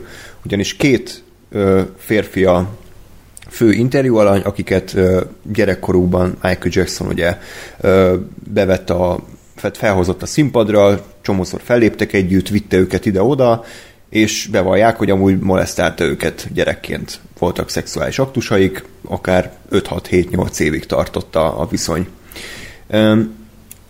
És ezt így lehet-e erkölcsileg, és ugye a kedvenc helyem az index kommentek, tehát az internet pöcegödrét át, eddig az, ori, eddig az Origo komment szekciója volt a pöcegödör, de aztán megszűnt a filmklub, úgyhogy most az index Facebookos kommentek a kedvenceim, és, és oda tényleg a, a, az aljanép ö, okált be mindent, és ugye ők leginkább azzal érvelnek, hogy, hogy mekkora buzi pénzhajház ez a két csávó, hogy akkor támadja a Jackson-t, amikor már nem tud védekezni. És Hát igen. ugye erre én azt mondanám, hogy oké, okay, ez még így el is elfogadható is lenne, de egyébként ezzel is egy ok- oka van, hogy miért most álltak elő ezzel, és erre majd ki is fogunk térni, az egyik leghatásosabb jelenet volt szerintem, amikor ezt elmondják, hogy miért hazudtak Igen. eddig, és miért vártak ennyi ideig, és miért csak most. De azt azért tegyük már rendbe, hogy attól még, hogy, hogy valaki bíróság élre megy, akkor nem biztos, hogy a jó ítélet születik. Nézzük csak meg az O.J. Simpsonnak a perét, akit felmentettek. Tehát a világ összes pénz az övé volt, a legjobb ügyvédeket felfogadta, és ártatlannak nyilvánították, és, és oké, okay, hogy a Michael Jackson nem tud védekezni már, de ha tudna védekezni, akkor valószínűleg szarrá alázná az ügyvédei, a kis két nyomoréknak a, a, az ügyvédei. Tehát, hogy azt is tegyük rendbe, hogy attól még, hogy valami bíróság elé megy, akkor nem biztos, hogy, hogy, a, hogy az ottani végeredmény az a valóság. Igen, hogy ez, ez a film ez tök jól rávilágít arra, hogy hatalom az mire képes. Tehát az, hogy uh, én, én például sose voltam nagy Michael Jackson rajongó, még amikor nem, amikor nem tudtam az ügyeiről, akkor se szerettem úgy a zenéjét, de most így nézve ezt a dokumentumot, rádöbbentem, hogy ő, hogy ő mekkora egy, de nem is, hogy mekkora, hanem ő egy isten volt sok mhm, embernek. Mm, igen. Igen, és igen. úgy is kezelte a közmédia, meg mindenki, hogy ő, ő itt az Isten, és amikor mit tudom én, azt mondják rá annak idején, ugye ez a 2000-es években volt, akkor robbant ki, vagy 2000-es évek elején, akkor robbant ki ez a pedofil botrány, és uh, akkor is ugye mentek a tüntetések, hogy Michael Jackson nem üző, meg de, de, de, hogy hogy képzelik, hogy beperelik ezzel, de, de, de. Uh, és közben meg azért olyan dolgok szállingoztak róla, amik, amik azért úgy hát elhisz az ember, mert látja, hogy hogyan kikkel és hogyan mászkál. Ugye ezt tudni kell róla, és a dokumentumban is sok archív felvétel van erről, hogy folyamatosan gyerekekkel mászkál, és gyerekekkel veszi körül magát. Tehát már ez nem normális, és bárki mondja azt, hogy ő, hogy, hogy, hogy hogy ennek a két fasznak csak a pénz kell, meg Nehéz hát, gyerekkora volt. Igen. Verte az apja. Egyébként ezt megállapították róla, hogy, hogy, hogy egy 9-10 éves gyerek szintjén van ö, érzelmileg, lelkiállapotban, csak az, arról már nem volt szó, hogy fizikailag attól még egy felnőtt ember igényei vannak, felnőtt Igen. ember szexuális igényei. Tehát a kettő az szerintem nem zárja ki egymást. Ráadásul a Jackson egyébként ilyeneket nyilatkozott kamerába, hogy ő kisfiúkkal alszik egy ágyban. Tehát, hogy van Igen, ez a... Igen? Semmi sem, mondja csak. Semmi, csak röviden a film címet, tehát van ez a Neverland nevű ö, hely, ugye Sohaország, ez a Michael Jackson építette fel, tényleg egy ilyen, egy ilyen álomsziget, ahol, ahol egy hatalmas kastélyban ő, ő ilyen gyerekeket hozott, mert ugye van játszótér, meg van vidámpark, meg állatkert, meg csónakázni lehet, meg mindent, tehát egy ilyen, tényleg egy ilyen, egy ilyen földi paradicsom, és ő, és ő oda hordta ezeket a kisrácokat. Elvileg csak azért ugye, hogy, hogy mert jó barátok, meg ő szereti gyerekek között lenni, csak aztán ezt nyilatkozza a kamerába, a 35 éves UFO kinézetű ö, fehér, néha fekete ember, hogy, hogy ő szeret ö, kisfiúkkal ágyban együtt aludni. És akkor hát ez így felvonja az ember a szemöldökét, hogy, hogy, hogy itt valami nem stimmel, és, és lehet, hogy tényleg pedofil. Igen, és én, ha bárki bármit mond arról, hogy ö, ö, nyilvánvalóan az, én elismerem, hogy a film egyoldalú e, e, eléggé, ö, de ha végignézzük a filmet, akkor azért úgy tiszta lesz, legalábbis nekem úgy tűnt, hogy ez a film elvonatkoztatható Michael Jacksontól is, mint film, nagyon fontos, mert ez a molesztálásról szól, mint jelenségről, és az, ez mindig sajnos jelen lesz, és ha ezt valaki végignézi egy szülő, akkor lehet, hogy jobban odafigyel a gyerekére, vagy azért kicsit képbe kerül, mert itt ebben a dokumentumfilmben az is fontos, hogy a két anya is nagy szerepet Igen. kap, és hogy ők mennyire bánják ezt az egészet, és hogy most képzeljük el, hogy ez a két anya engedte azt, hogy egy 35 éves idegen férfival aludjon a gyereke. És nem volt fura számára az, vagy hát elmondták, hogy fura volt, de hogy mindig valami jó okkal, egyre messzebb került a szobájuk Michael Jackson szobájától, ahol a gyerekével feküdt. E, és, és és még mindig engedte a gyerekét ezek után is. És akkor el lehet képzelni azt a szituációt, amikor ezek a, az anyák rád, nem rádöbbennek, hanem megtudják, hogy a, a, a 40 éves fiúktól, hogy hát őket a 7 évesen a Michael Jackson, és szörnyű hallgatni, hány, néha hány hatnéka van az embernek, miközben nézi ezt a filmet, mert olyan részletesen elmeséli ez a két ember a, a történetét. Azt tegyük hozzá, hogy ez egy kétrészes dokumentumfilm, vagy dokumentumsorozat, ami összesen négy óra, ugye a kettő rész együtt, és valami pokoli részletességgel végigmegy azon a két fiú, hogy, hogy mit és hogyan csinált velük Michael Jackson 7-től 14 éves korukig. Nekem az volt a legdermesztőbb, amikor az egyik srác elmesélte, hogy elmentek Neverlandbe, játszottak, de, de, de, és akkor el, el, elkezdte sorolni, hogy e, itt is leszopott, ott is csináltuk, ott csókolóztunk, és így az összes létező helyen, ami volt ott uh, Neverlandben, uh, ott Michael Jackson molesztálta ezt a kisfiút, és uh, nyilvánvalóan nincsenek képi bizonyítékok, uh, videó bizonyítékok, hangbizonyíték, semmi, de azért uh, sok minden Michael Jackson ellen szól. Például, amiket most András is mondott, hogy hangfelvételeken hallhatjuk, hogy ilyeneket mond Michael Jackson, azért ott uh, vannak dolgok. És uh, azt is megértem, ha valaki nem hisz ennek a dokumentumfilmnek, mert például nekem nagyon jelzett ebből a dokumentumfilmből a több archívanyag, mert sok mindent bedob, de hogy a négy órás dokumentumfilmből biztos két óra az, hogy csak a fél közeliket látjuk, hogy beszél ez a két ember. Meg drón felvételeket. Meg, meg folyamatos, fú, az meg, annyi drón felvételt látunk Los Angelesről, mint a, izé, az X-ben összesen a fejtetőre állított Budapestből.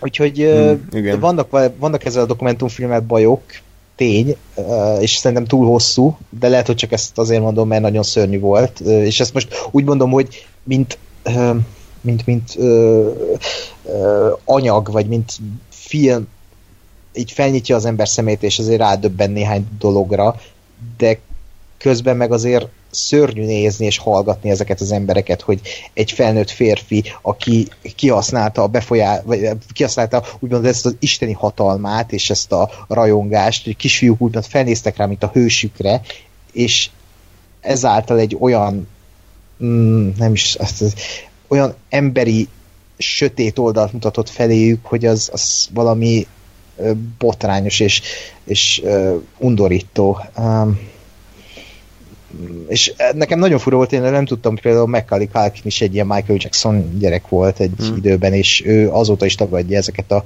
vádakat, és nyilván, hogy tagadja, hát persze ő, ő azért Macaulay Culkin, most ő bevallaná, akkor persze. szerintem a Home Alone-okat mehet, azok a filmek mehetnének a szemétbe.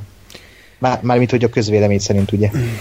Ö, igen, tehát azon a legnagyobb baj ennek a dokumentumfilmnek, hogy tényleg abszolút egyoldalú, tehát még csak nem is törekszik arra, hogy esetleg ö, más oldalról is megközelítse a, a két főszereplőnek a, a nézeteit, vagy, vagy, vagy rávilágítson arra, hogy mikor van ellentmondás, hogy, hogy tényleg hazudtak eskü alatt tíz évvel ezelőtt kb., amikor ugye ez először szóba került, nem szólaltat meg a Jackson oldaláról kb. senkit, tehát az ügyvédeket, a családtagokat, a rokonokat, a, a ugye a Neverlandben ott volt legalább szerintem 30 alkalmazott, a takarítóktól kezdve a kertészen át, a mindenki, tehát hogy valakinek valamit tudnia kellett, csak hát vagy tényleg hallgatás van, vagy nem tudom, szerződés, vagy akármi, vagy, vagy tényleg nem volt semmi, de, de minden esetre ilyen szempontból nagyon könnyen támadható a film, és ebbe bele is kapaszkodnak a Michael Jackson rajongók, akik ugye képtelenek lennének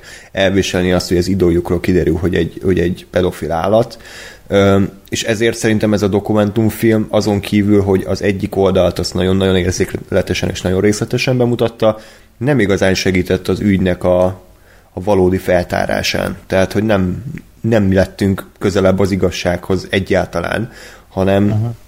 hanem tényleg csak annyit tett, hogy, hogy bemutatta, hogy mi lenne, ha ez igaz lenne. Azt nagyon részletesen, tehát nekem, nekem voltak szintén nagyon durva részek, tehát amikor csak azt mesélik, hogy meg kellett tanulniuk gyerekként nagyon halkan és nagyon gyorsan felöltözni, amikor, benyit, amikor jönnek a szobába.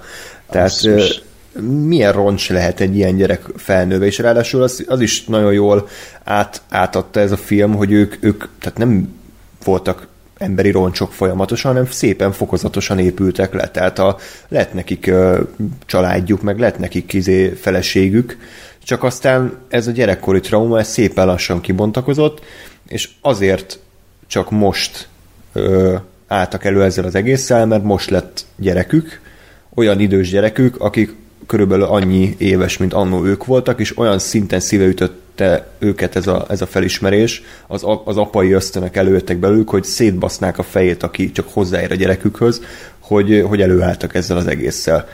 Meg azért, azért a Michael Jackson igen komoly agymosást tartott nekik, tehát azok a részek is, amikor mesélik, hogy, hogy, hogy ilyeneket mondott nekik, hogy, hogy ez, a, ez az ő kis titka, titkuk, és hogyha ez kitudódik, akkor, akkor mindannyian mennek a börtönbe, és soha többet nem találkozhatnak, és a családjuk is rámegy, és tehát, hogy, hogy nagyon Igen. szépen elhitette velük azt, hogy minden áron tagadni és hazudni kell, különben minden, mindannyian rosszul járnak. Pláne még idézőjelben szerelmesek is voltak azért a Jacksonba, tehát hogy ők ezt nem úgy élték meg, hogy, hogy ostola verte őket, hanem ők azt hitték, hogy ez egy ilyen, ez egy ilyen természetes dolog. Hát igen. igen. És nekem még döbbenetes volt tényleg az, ahogy most nem tudom melyik anyuka volt, a, a, aki, aki ott hagyta a, a családot. Ausztrál. Igen, az mm. Ausztrál, akik elmentek csak azért Amerikába, mert hogy akkor nem is tudom, Jackson vett nekik egy, de nem is vett nekik, hanem egy ilyen kicsit ilyen szegényebb negyedbe költöztek, hogy pont Jackson miatt, ugye, mm. és hogy ott mennyire ráment az egész család, meg a testvérével való viszony, meg a, a másiknál volt azt hiszem az apuka, aki... Nem, ez ennél volt az apuka, e, a bipoláris, a bipoláris mm. apuka, igen, és hogy, hogy ő is, hogy hogy ő egyedül maradt az apuka, és minden amiatt, mert hogy Jackson és az anyuka is annyira megrészegült ettől a nem is tudom, mit, mi, mi lehet ez, hogy Starstruck. így... Hát igen, körülbelül, hogy ez a hírnév, vagy fene tudja, hogy mi, és utána még a, a csávó, nekem az volt a fura picit, hogy a csávó utána ebből élt meg, tehát ebből elég komoly karrierje lett, hogy ő annak idején Jacksonnal lógott, és Britney Spears koreográfusa lett 17-6 évesen, vagy nem tudom, valami ilyesmi, igen, és igen, ez igen. valami döbbenet, hogy idáig felküzdötte magát, a csá- felküzdötte, hát valószínűleg megkapott mindent, de hogy nekem az volt a fura, hogy tény, hogy nem traumaként élték meg, de mesélte a csávó, hogy már akkor ilyen 16-17 évesen elkezdett ott bizonytalankodni dolgokban, de hogy ugyanazokat a táncmozdulatokat és koreográfiákat tanította, ami végül is Michael Jacksonból jött, tehát hogy az életét arra építette fel, hogy Michael Jackson molesztálta, és arra építette a, a karrierjét, és ez valami iszonyat, hogy ez milyen lelki erő kell, hogy ugye ebből csinálj karriert, sőt olyan karriert, hogy tényleg világhírű legyél most nem tudom, nem, nem néztem utána, hogy most mi van ezekkel az emberekkel. Én olyat is hallottam, gondolom, ez is ilyen indexes kommentelő hat, hogy ö, pár éve szegé, elszegényedtek, és most hmm. kellett nekik a pénz, ezért az HBO. Nyilván mi, sok minden benne lehet, hogy most lehet, hogy az is hatásvadászat, hogy hogy gyerekük lett, de, a, a, de bármint, hogy gyerekük lehet, de hogy amiatt világosodtak meg, de a lényeg az, hogy, hogy ez egy elég uh, szív, szívbe markoló, meg gyomorszájon ütő dokumentumfilm, ami rá tudja világítani az embert, hogy, hogy igen, a hatalom mire képes, meg mire képes az ember, aki megtehet bármit bárkivel. És ez van most a, ugye a MeToo óta a nagyvilágban, hogy ott a hatalom a nagy emberek kezébe, és most nem csak a nőkről beszélek, hanem bárkiről, aki, aki például gyerekek, és most a gyermeki ártatlanságot kihasználni, az, az a leg, világ legmocskosabb dolga, és ez a dokumentumfilm eléggé feltárja ezt a sötét oldalt. Többször nem akarom látni ezt a dokumentumfilmet, de eléggé szíven ütött, és durva. Meg egyébként itt is a zenét én kiemelném, mert a zené az olyan, mint valamilyen hollywoodi klasszikus film, ilyen Disney film, egy kis mesés, és közben olyan creepy lesz ettől az egész, hogy Pont ettől igen hatásos, hogy ez a Neverland, ez a csodaország, ez a, ez a, ez a varázslat, és közben meg mondják ezeket a részleteket, hogy milyen pózban, milyen lyukban, tehát hogy eh, azért na, ez, ez, ez, ez is egy hatásvadász dolog, de működött szerintem. A, igen. tényleg nekem, nekem az, azt tetszett, hogy ez a család, ez a leépülés, tehát hogy, hogy, hogy amit mond- mondtak is, hogy tehát az, az elképzelhetetlen volt, meg most is az, hogy élik, élik az életüket az átlagos család, és egyik napról a másikra Michael Jackson vacsora vendég lesz. és így teljesen megszokott, hogy Michael Jackson faxokat ír, meg hívogatja őket, két-három órákat beszélnek telefonon, elviszi őket ide-oda, hozzáköltöznek, tehát hogy így, így olyan szinten egy másik univerzumba kerültek, hogy így nem csoda, hogyha ha szétesett a család, mert nem csoda, hogyha ha nem látták a fától az erdőt, csak hát ugye erre ráment a gyerekeknek a, a mentális egészsége, úgyhogy én az anya, anyától, anyáktól azért mondjuk az egyik anya az, az nagyon dühös volt, azt hiszem a, a, az amerikai ö, nő, a másik, ugye az ausztrál, ő, ő inkább így, így szégyelte magát, tehát érthető módon, mert hát ténylegesen nem, lát, nem látta, hogy a gyerekének valami baja van. Nyilván kérdezgette, és a gyereke az mindig letagadta, de, de hát azért tényleg az, hogy a szomszéd szobába dugta a gyerekét a Michael Jackson, ő meg nem tudott róla, azért az elég, elég érdekes. Hát igen, sok a kérdőjel, de ez a jelenséges sajnos van, és ezt el kell fogadni. Most valaki hisz, valaki nem, de hogy azért azt valljuk be, hogy ezek létező dolgok, és ilyenkor ne az áldozatokat hibáztassuk. ez, az, ez az első, ami szembe jön. Ja, de, de tényleg, tehát hogy biztos, hogy van olyan ember, aki, aki kurva jól érvelve el tudná nekünk mondani azt, hogy ez az egész egy hazugság, és, és Persze. Lehet. Csak azért mondom, mert ugye például van ez a Johnny Depp ügy, nem tudom ezzel most képbe vagytok-e, hogy mi történt. Hát ez a... Most beperelte Amber Heard megint, vagy valami? Nem, is? nem, pont, hogy fordító Shyamalan twistet kiderült, hogy az Amber Heard bántalmazta Johnny Deppet, és erre kamera bizonyítékok vannak, fényképes bizonyíték, és az Amber Heard bevallotta, hogy igazából hazudta az egészet, és ténylegesen ő bántalmazta a Johnny Deppet, a Johnny Depp az semmit nem csinált, tehát ő csak tűrte az egészet.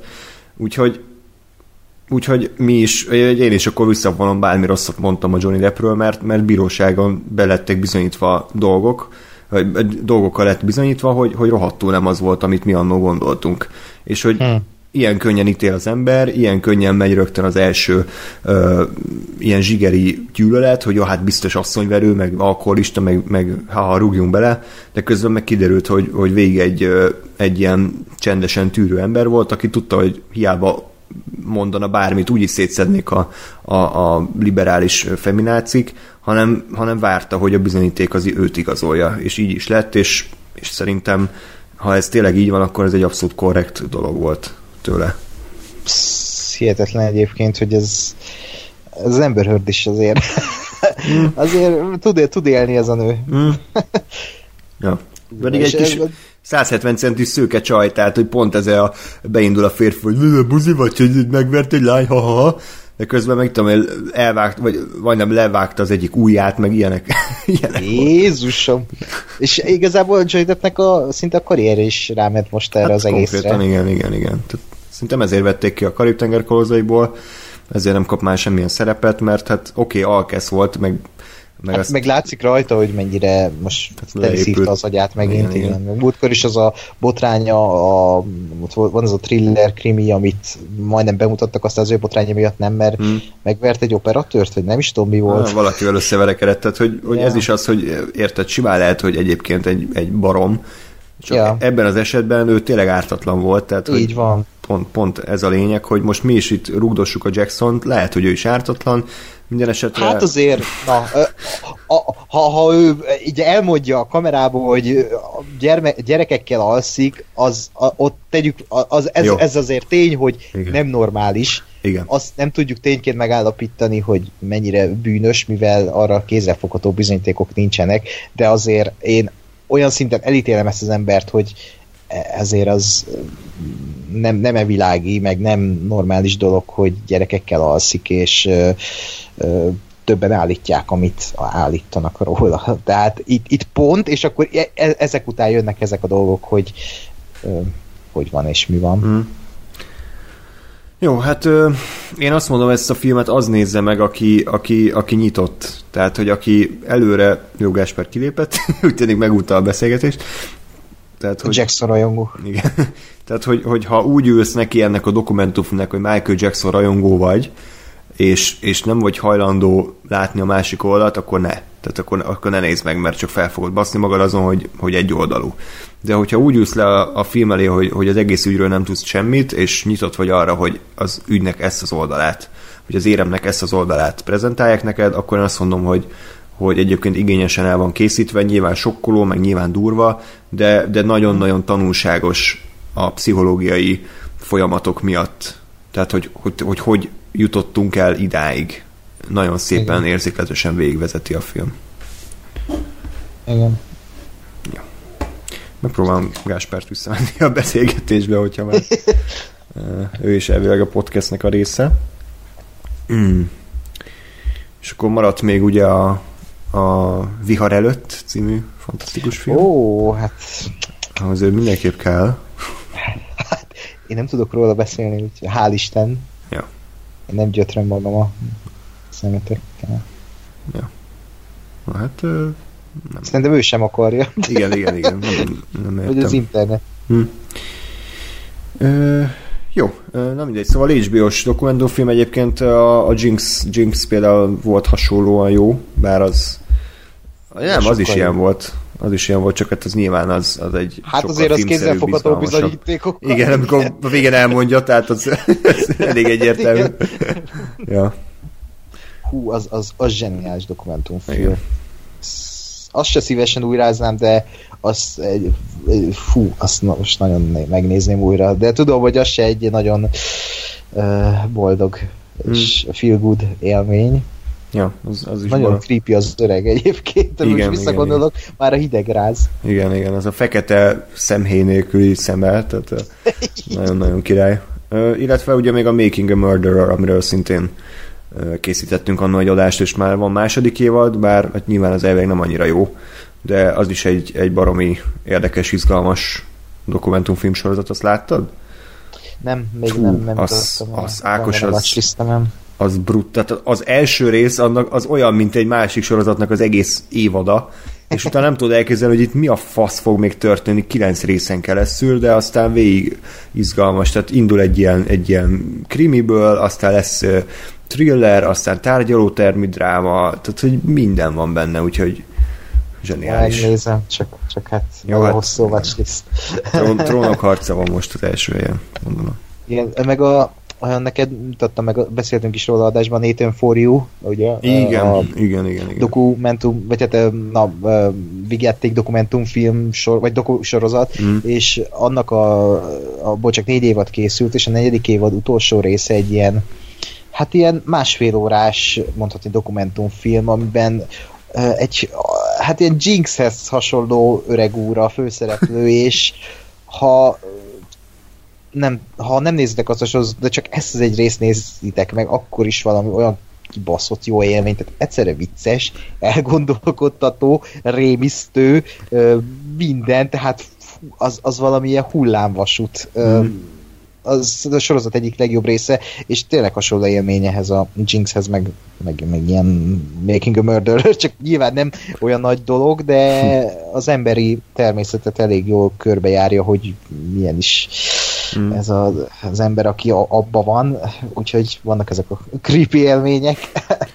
Én most nagyon egyébként belejöttem ezekbe a dok- doksikba, van az HBO-n egyébként, ugye beszéltünk a Spielbergesről is tök jó, a Robin Williamsről készült egy, azt is nagyon ajánlom egyébként, azt nem tudom, arról beszéltünk-e, de, de az egy, az egy nagyon-nagyon jó, úgyhogy, úgyhogy még ha tudtok ilyet, akkor ajánljátok, mert, mert kíváncsi vagyok. A Dear Zachary, ugye az is egy igen durva, Így van, igen. durva film, úgyhogy uh, még van, van eszem egy uh, valami Freedman's Capturing the Freedmans, vagy valami ilyesmi, azt a Jinxnek a rendezője csinálta, és az, is, az is nagyon kemény elvileg, úgyhogy azt, azt még majd megnézem.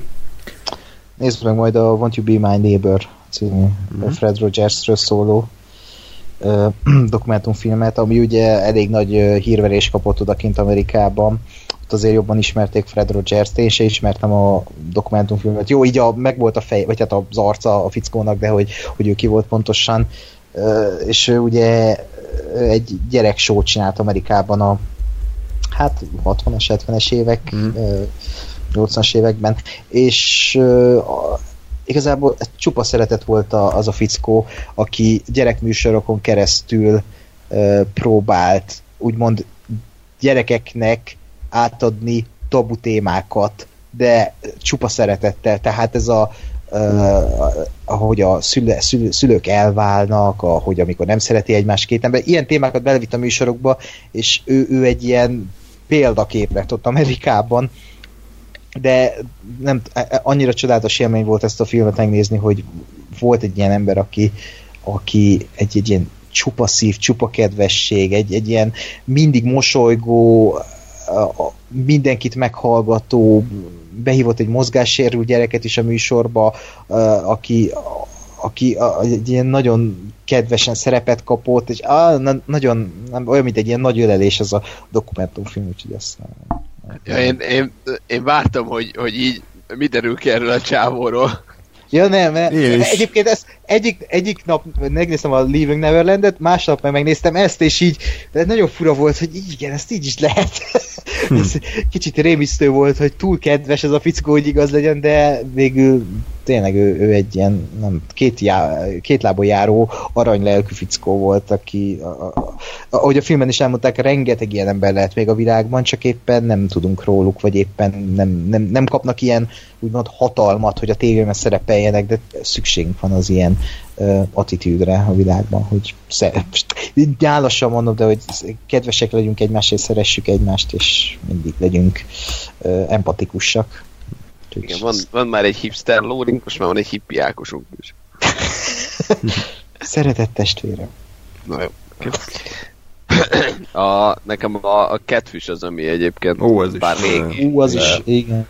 amit, ami, aminek külön jó volt, hogy én nem tudtam, hogy ez dokumentumfilm. De hogy engem így catfish a catfish gyakorlatilag. Tehát én elkezdtem nézni, hogy izé, én, nem, én azt hittem, hogy ez egy, hogy ez egy uh, ilyen áldoksi. hogy, hogy tudom, mint a, a kb. szerintem egy időben láttam a, talán a What We Do in the Mi, nyilván most arról nem hittem, hogy igazi, de hogy, de hogy azt hittem a Catfishről, és hogy ez egy ilyen, kitaláltak valami tök jó sztorit, és akkor azért megcsinálták ilyen áldokumentarista módon, és aztán így, így vége volt a filmnek, és akkor így, így nem tudom, ki, valami ki volt írva, vagy nem tudom, és így, így, így, így bevillant, hogy várjál, ez most így igaz volt, vagy mi? És így megnéztem, és igen, és oké, okay, jó. Úgyhogy, uh, ja.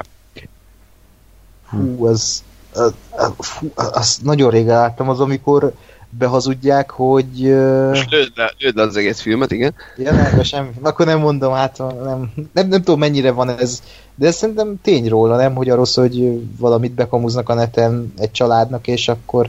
Hát spoiler következik, tehát az a lényeg, hogy igazából a, a, a fő szereplő, az, tehát elkezd egyébként tényleg egy dokumentumfilmet csinálni, vagy a haverja csinál róla valami dokumentumfilmet, Aha. nem tudom, hogy milyen témában, eredetileg, lehet, hogy pont ilyen, izé, ilyen netes kapcsolat, azt hiszem. Mert az a lényeg, hogy ő megismer valami csajt a neten, és akkor jaj, de jó, meg beszélnek telefonon, meg össze, összejönnek igazából, és, és az, hogy jó, akkor ő most elmegy és meglátogatja ezt a csajt. Valahol, mit tudom én, Amerikában, a franc ugye hol él máshol. És akkor kiderül, hogy ez a csaj, ez így amúgy nem egy ilyen, mit tudom én, 20 éves, tök jó kinéző lányka, hanem valami, nem tudom én, 40 éves Aha, ja, igen, igen. Anya, és így, így így, így tényleg ez a, ez a catfishing, hogy, hogy tök másnak adja ki magát, de olyan mértékben, hogy te, tehát beszéltek telefonon, csak ott is tök más hang meg, nem tudom, és csak így kiderül, hogy ja, amúgy az életet szerelme az kurvára nem létezik, mert csak egy 40-es nő játszotta el. Igen, igen, így már megvan hú, az, na, na, ez is egy nagyon creepy élmény volt, amikor néztem, hogy úristen. Így egyszerűen volt félelmetes, bizarr, meg vicces.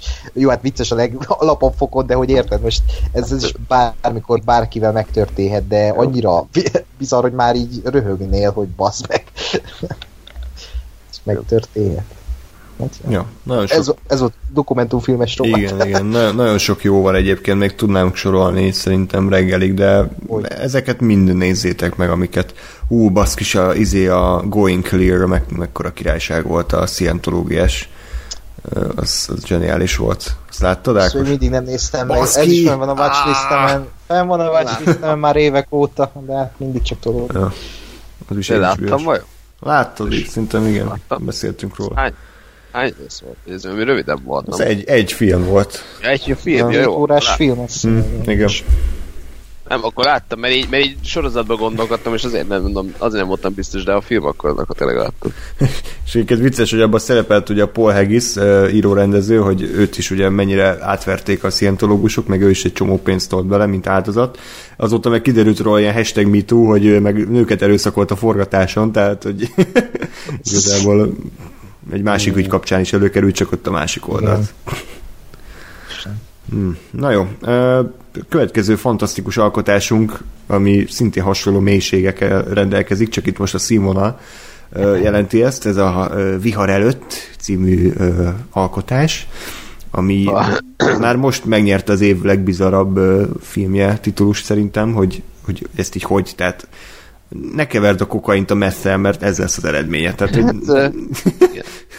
a, és ráadásul ilyen színészek vannak benne, mint uh, Matthew McConaughey, Jason Clarke. Jason Clark, ugye, ja, bocs, őt, őt kellett volna először mondanom, egy, egy, egy ilyen faszt játszott, úgyhogy azt nagyon jól, jól, nagyon jól csinálta. Anne Hathaway, uh, Diane Lane teljesen értelmetlen módon, tehát Diane Lane kb. az egész film alatt egy ilyen uh, kunyhóban van, akit néha megdugol a Matthew McConaughey, és ennyi a szerepe. Egy ilyen nagyon jó emancipált szerep. A sztori az, az hát most vagy belemegyünk, hogy, hogy mi történik. Mondjuk, hogy kever, kever egy, egy horgászfilmet a losztal. És a Bukó Fendivel. és a Buka Ferry, tehát hogy, hogy, hogy indul az egész egy ilyen, egy ilyen horgász filmként, hogy a, a Matthew McConaughey és a Jimon Hunsu, aki tényleg minden filmben szerepel, az abból élnek, hogy gazdag embereket visznek ki a, a óceára, és akkor ott azok ö, ilyen nagy halakat kifognak, és kész, ennyi, ennyi. Matthew McConaughey ugye egyedül él, minden nap iszik, meg izé, alkoholista, nőket dúg, úgyhogy egy ilyen igazi macsó csávó. És a filmben? Ez egész jó volt, Ákos. és ö, meglátogatja őt. Az, egyébként azért a színészneveket mondom, mert senkinek nem emlékszem a nevére. Ezt már nagyon-nagyon rég láttuk, talán még januárban. Majd én mondom. Jó, nagyon fontos. Ö, Baker Deal. Mi? Micsoda? Baker Deal. Baker? Baker. Tehát Matthew McConaughey. Igen, mint pék. Jó, most pék vagy horgász, döntse már el. És ö, meglátogatja őt ö, Anne Hathaway, aki... Karen. Karen, igen, kösz. Aki ö, régen ismerték egymást, aztán osztálytársak voltak, meg talán egy pár is ö, alkottak. A Vagy felesége, volt, kb. Jó, most bocs, hogy nem emlékszem mindenre. és ö, ő megkéri arra, hogy az erőszakos férjét, akit vajon kialakít, ö, ölje Frank. meg, Franket ölje meg, mert, ö, mert a gyerekük veszélybe kerül.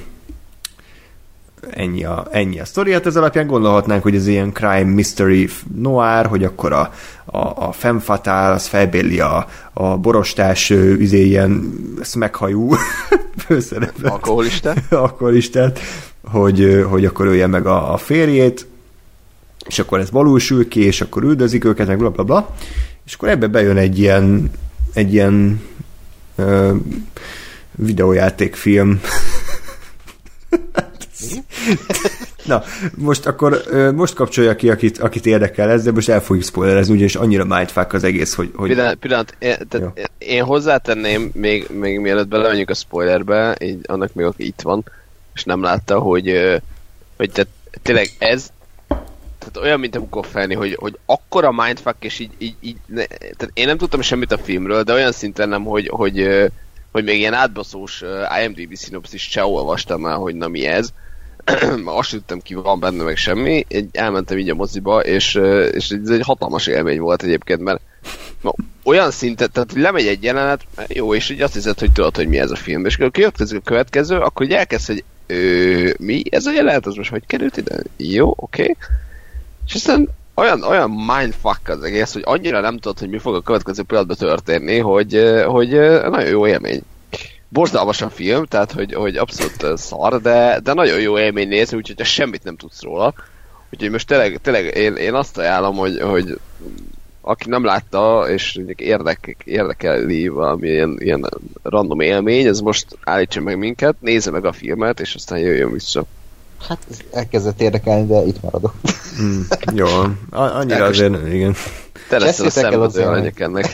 Igen. Igen, Ákos, képzeld el azt, hogy a filmben ugye van ez a főszereplő, Matthew McConaughey, vannak ugye mellékszereplők, néha beszélget mellékszereplőkkel, ugye akkor elvállal tőlük ilyen küldetést, elmegy a boltba, akkor ott vesz különböző dolgokat, és az egész nem emlékeztet téged valamire?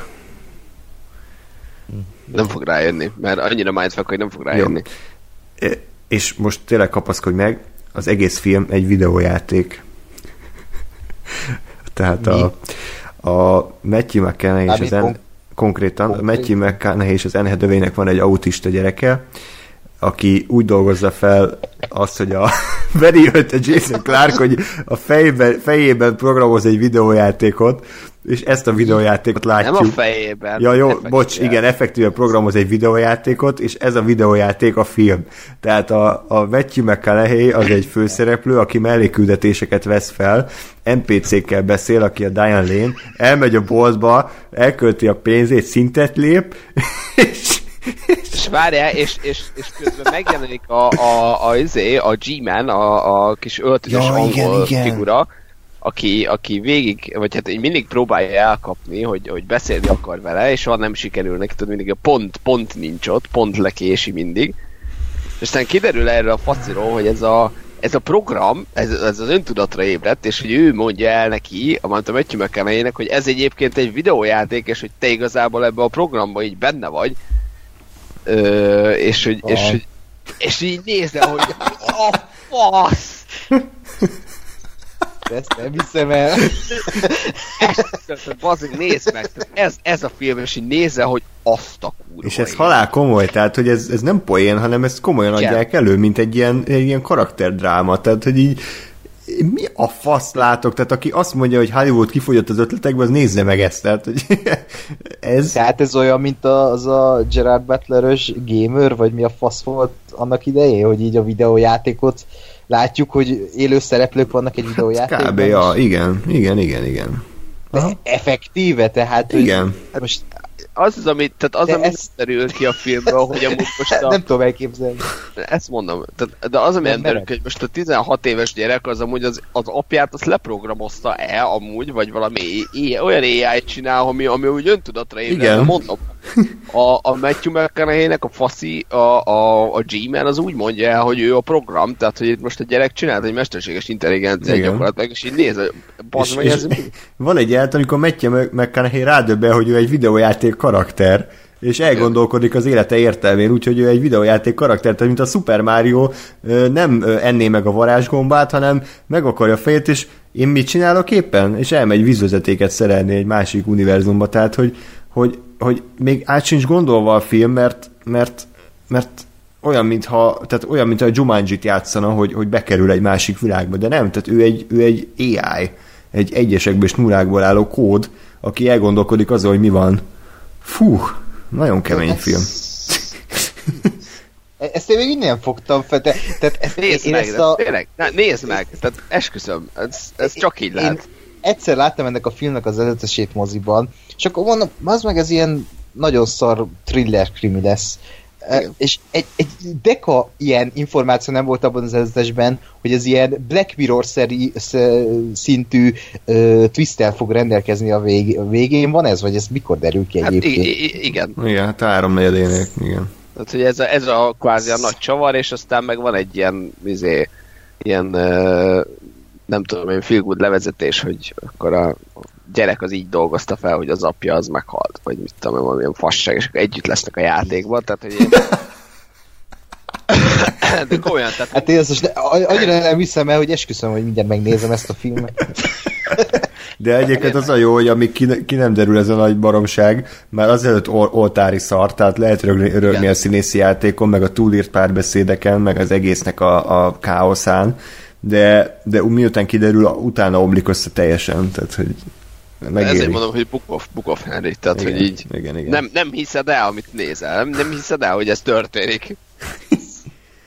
Ezt még mindig nem hiszem. Ez kb. olyan, mint amikor az András elmesélte a Valami Amerika 3-nak a csavarját. Elmentem rá moziba, megnéztem. Tehát ez nem lehet igaz, nem, nem, nem, nem találhatták ki ekkora baromságot, és tényleg.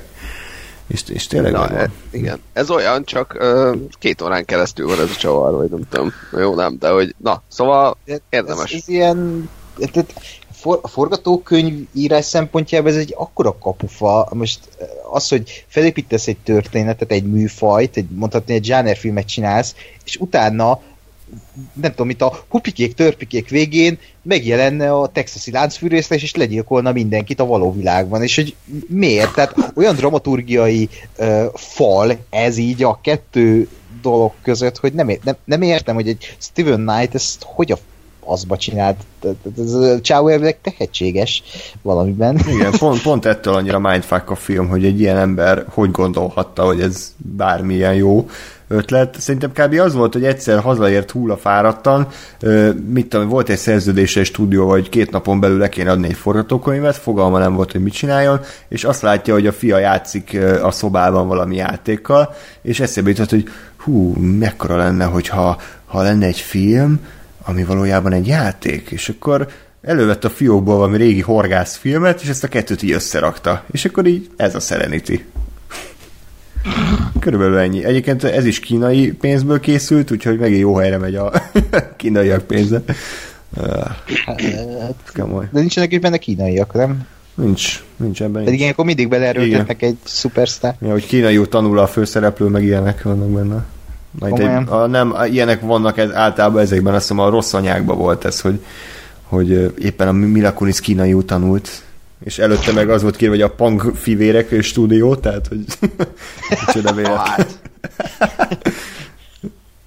Na, úgyhogy ez volt a szerint, szerintem itt, itt, itt a csúcson kell abba hagyni, tehát hogy ennél tovább már nem is mehetünk ebben az adásban, úgyhogy még lett volna egy film, de az ezután korán sem ekkora, ekkora katarzis.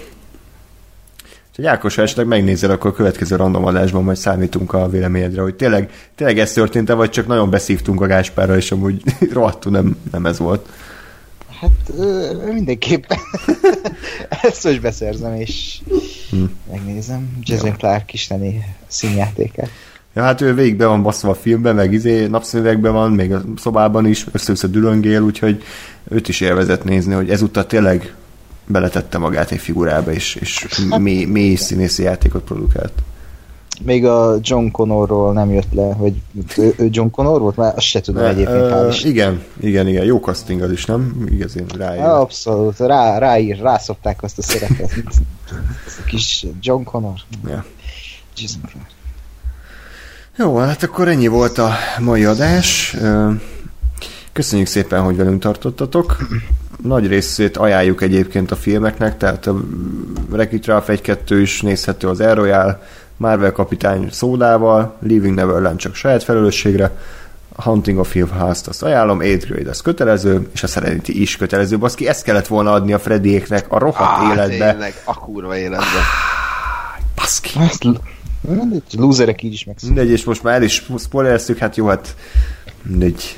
Szerintem nincs még ekkora mindfuckkal rendelkező film egyébként, ami, ami ilyen nagy költségvetésű, de ha tudtok, akkor írjátok meg kommentben, és akkor azt mindenképpen majd bepútoljuk. Ö, És írjátok meg, hogy nektek hogy tetszettek ezek a filmek. Hát a Leaving Neverlandről csak óvatosan, de természetesen kíváncsiak vagyunk mindenkinek a véleményére, és akkor hamarosan újra jelentkezünk, addig is pedig minden jót kívánok nektek, sziasztok! Sziasztok. Sziasztok!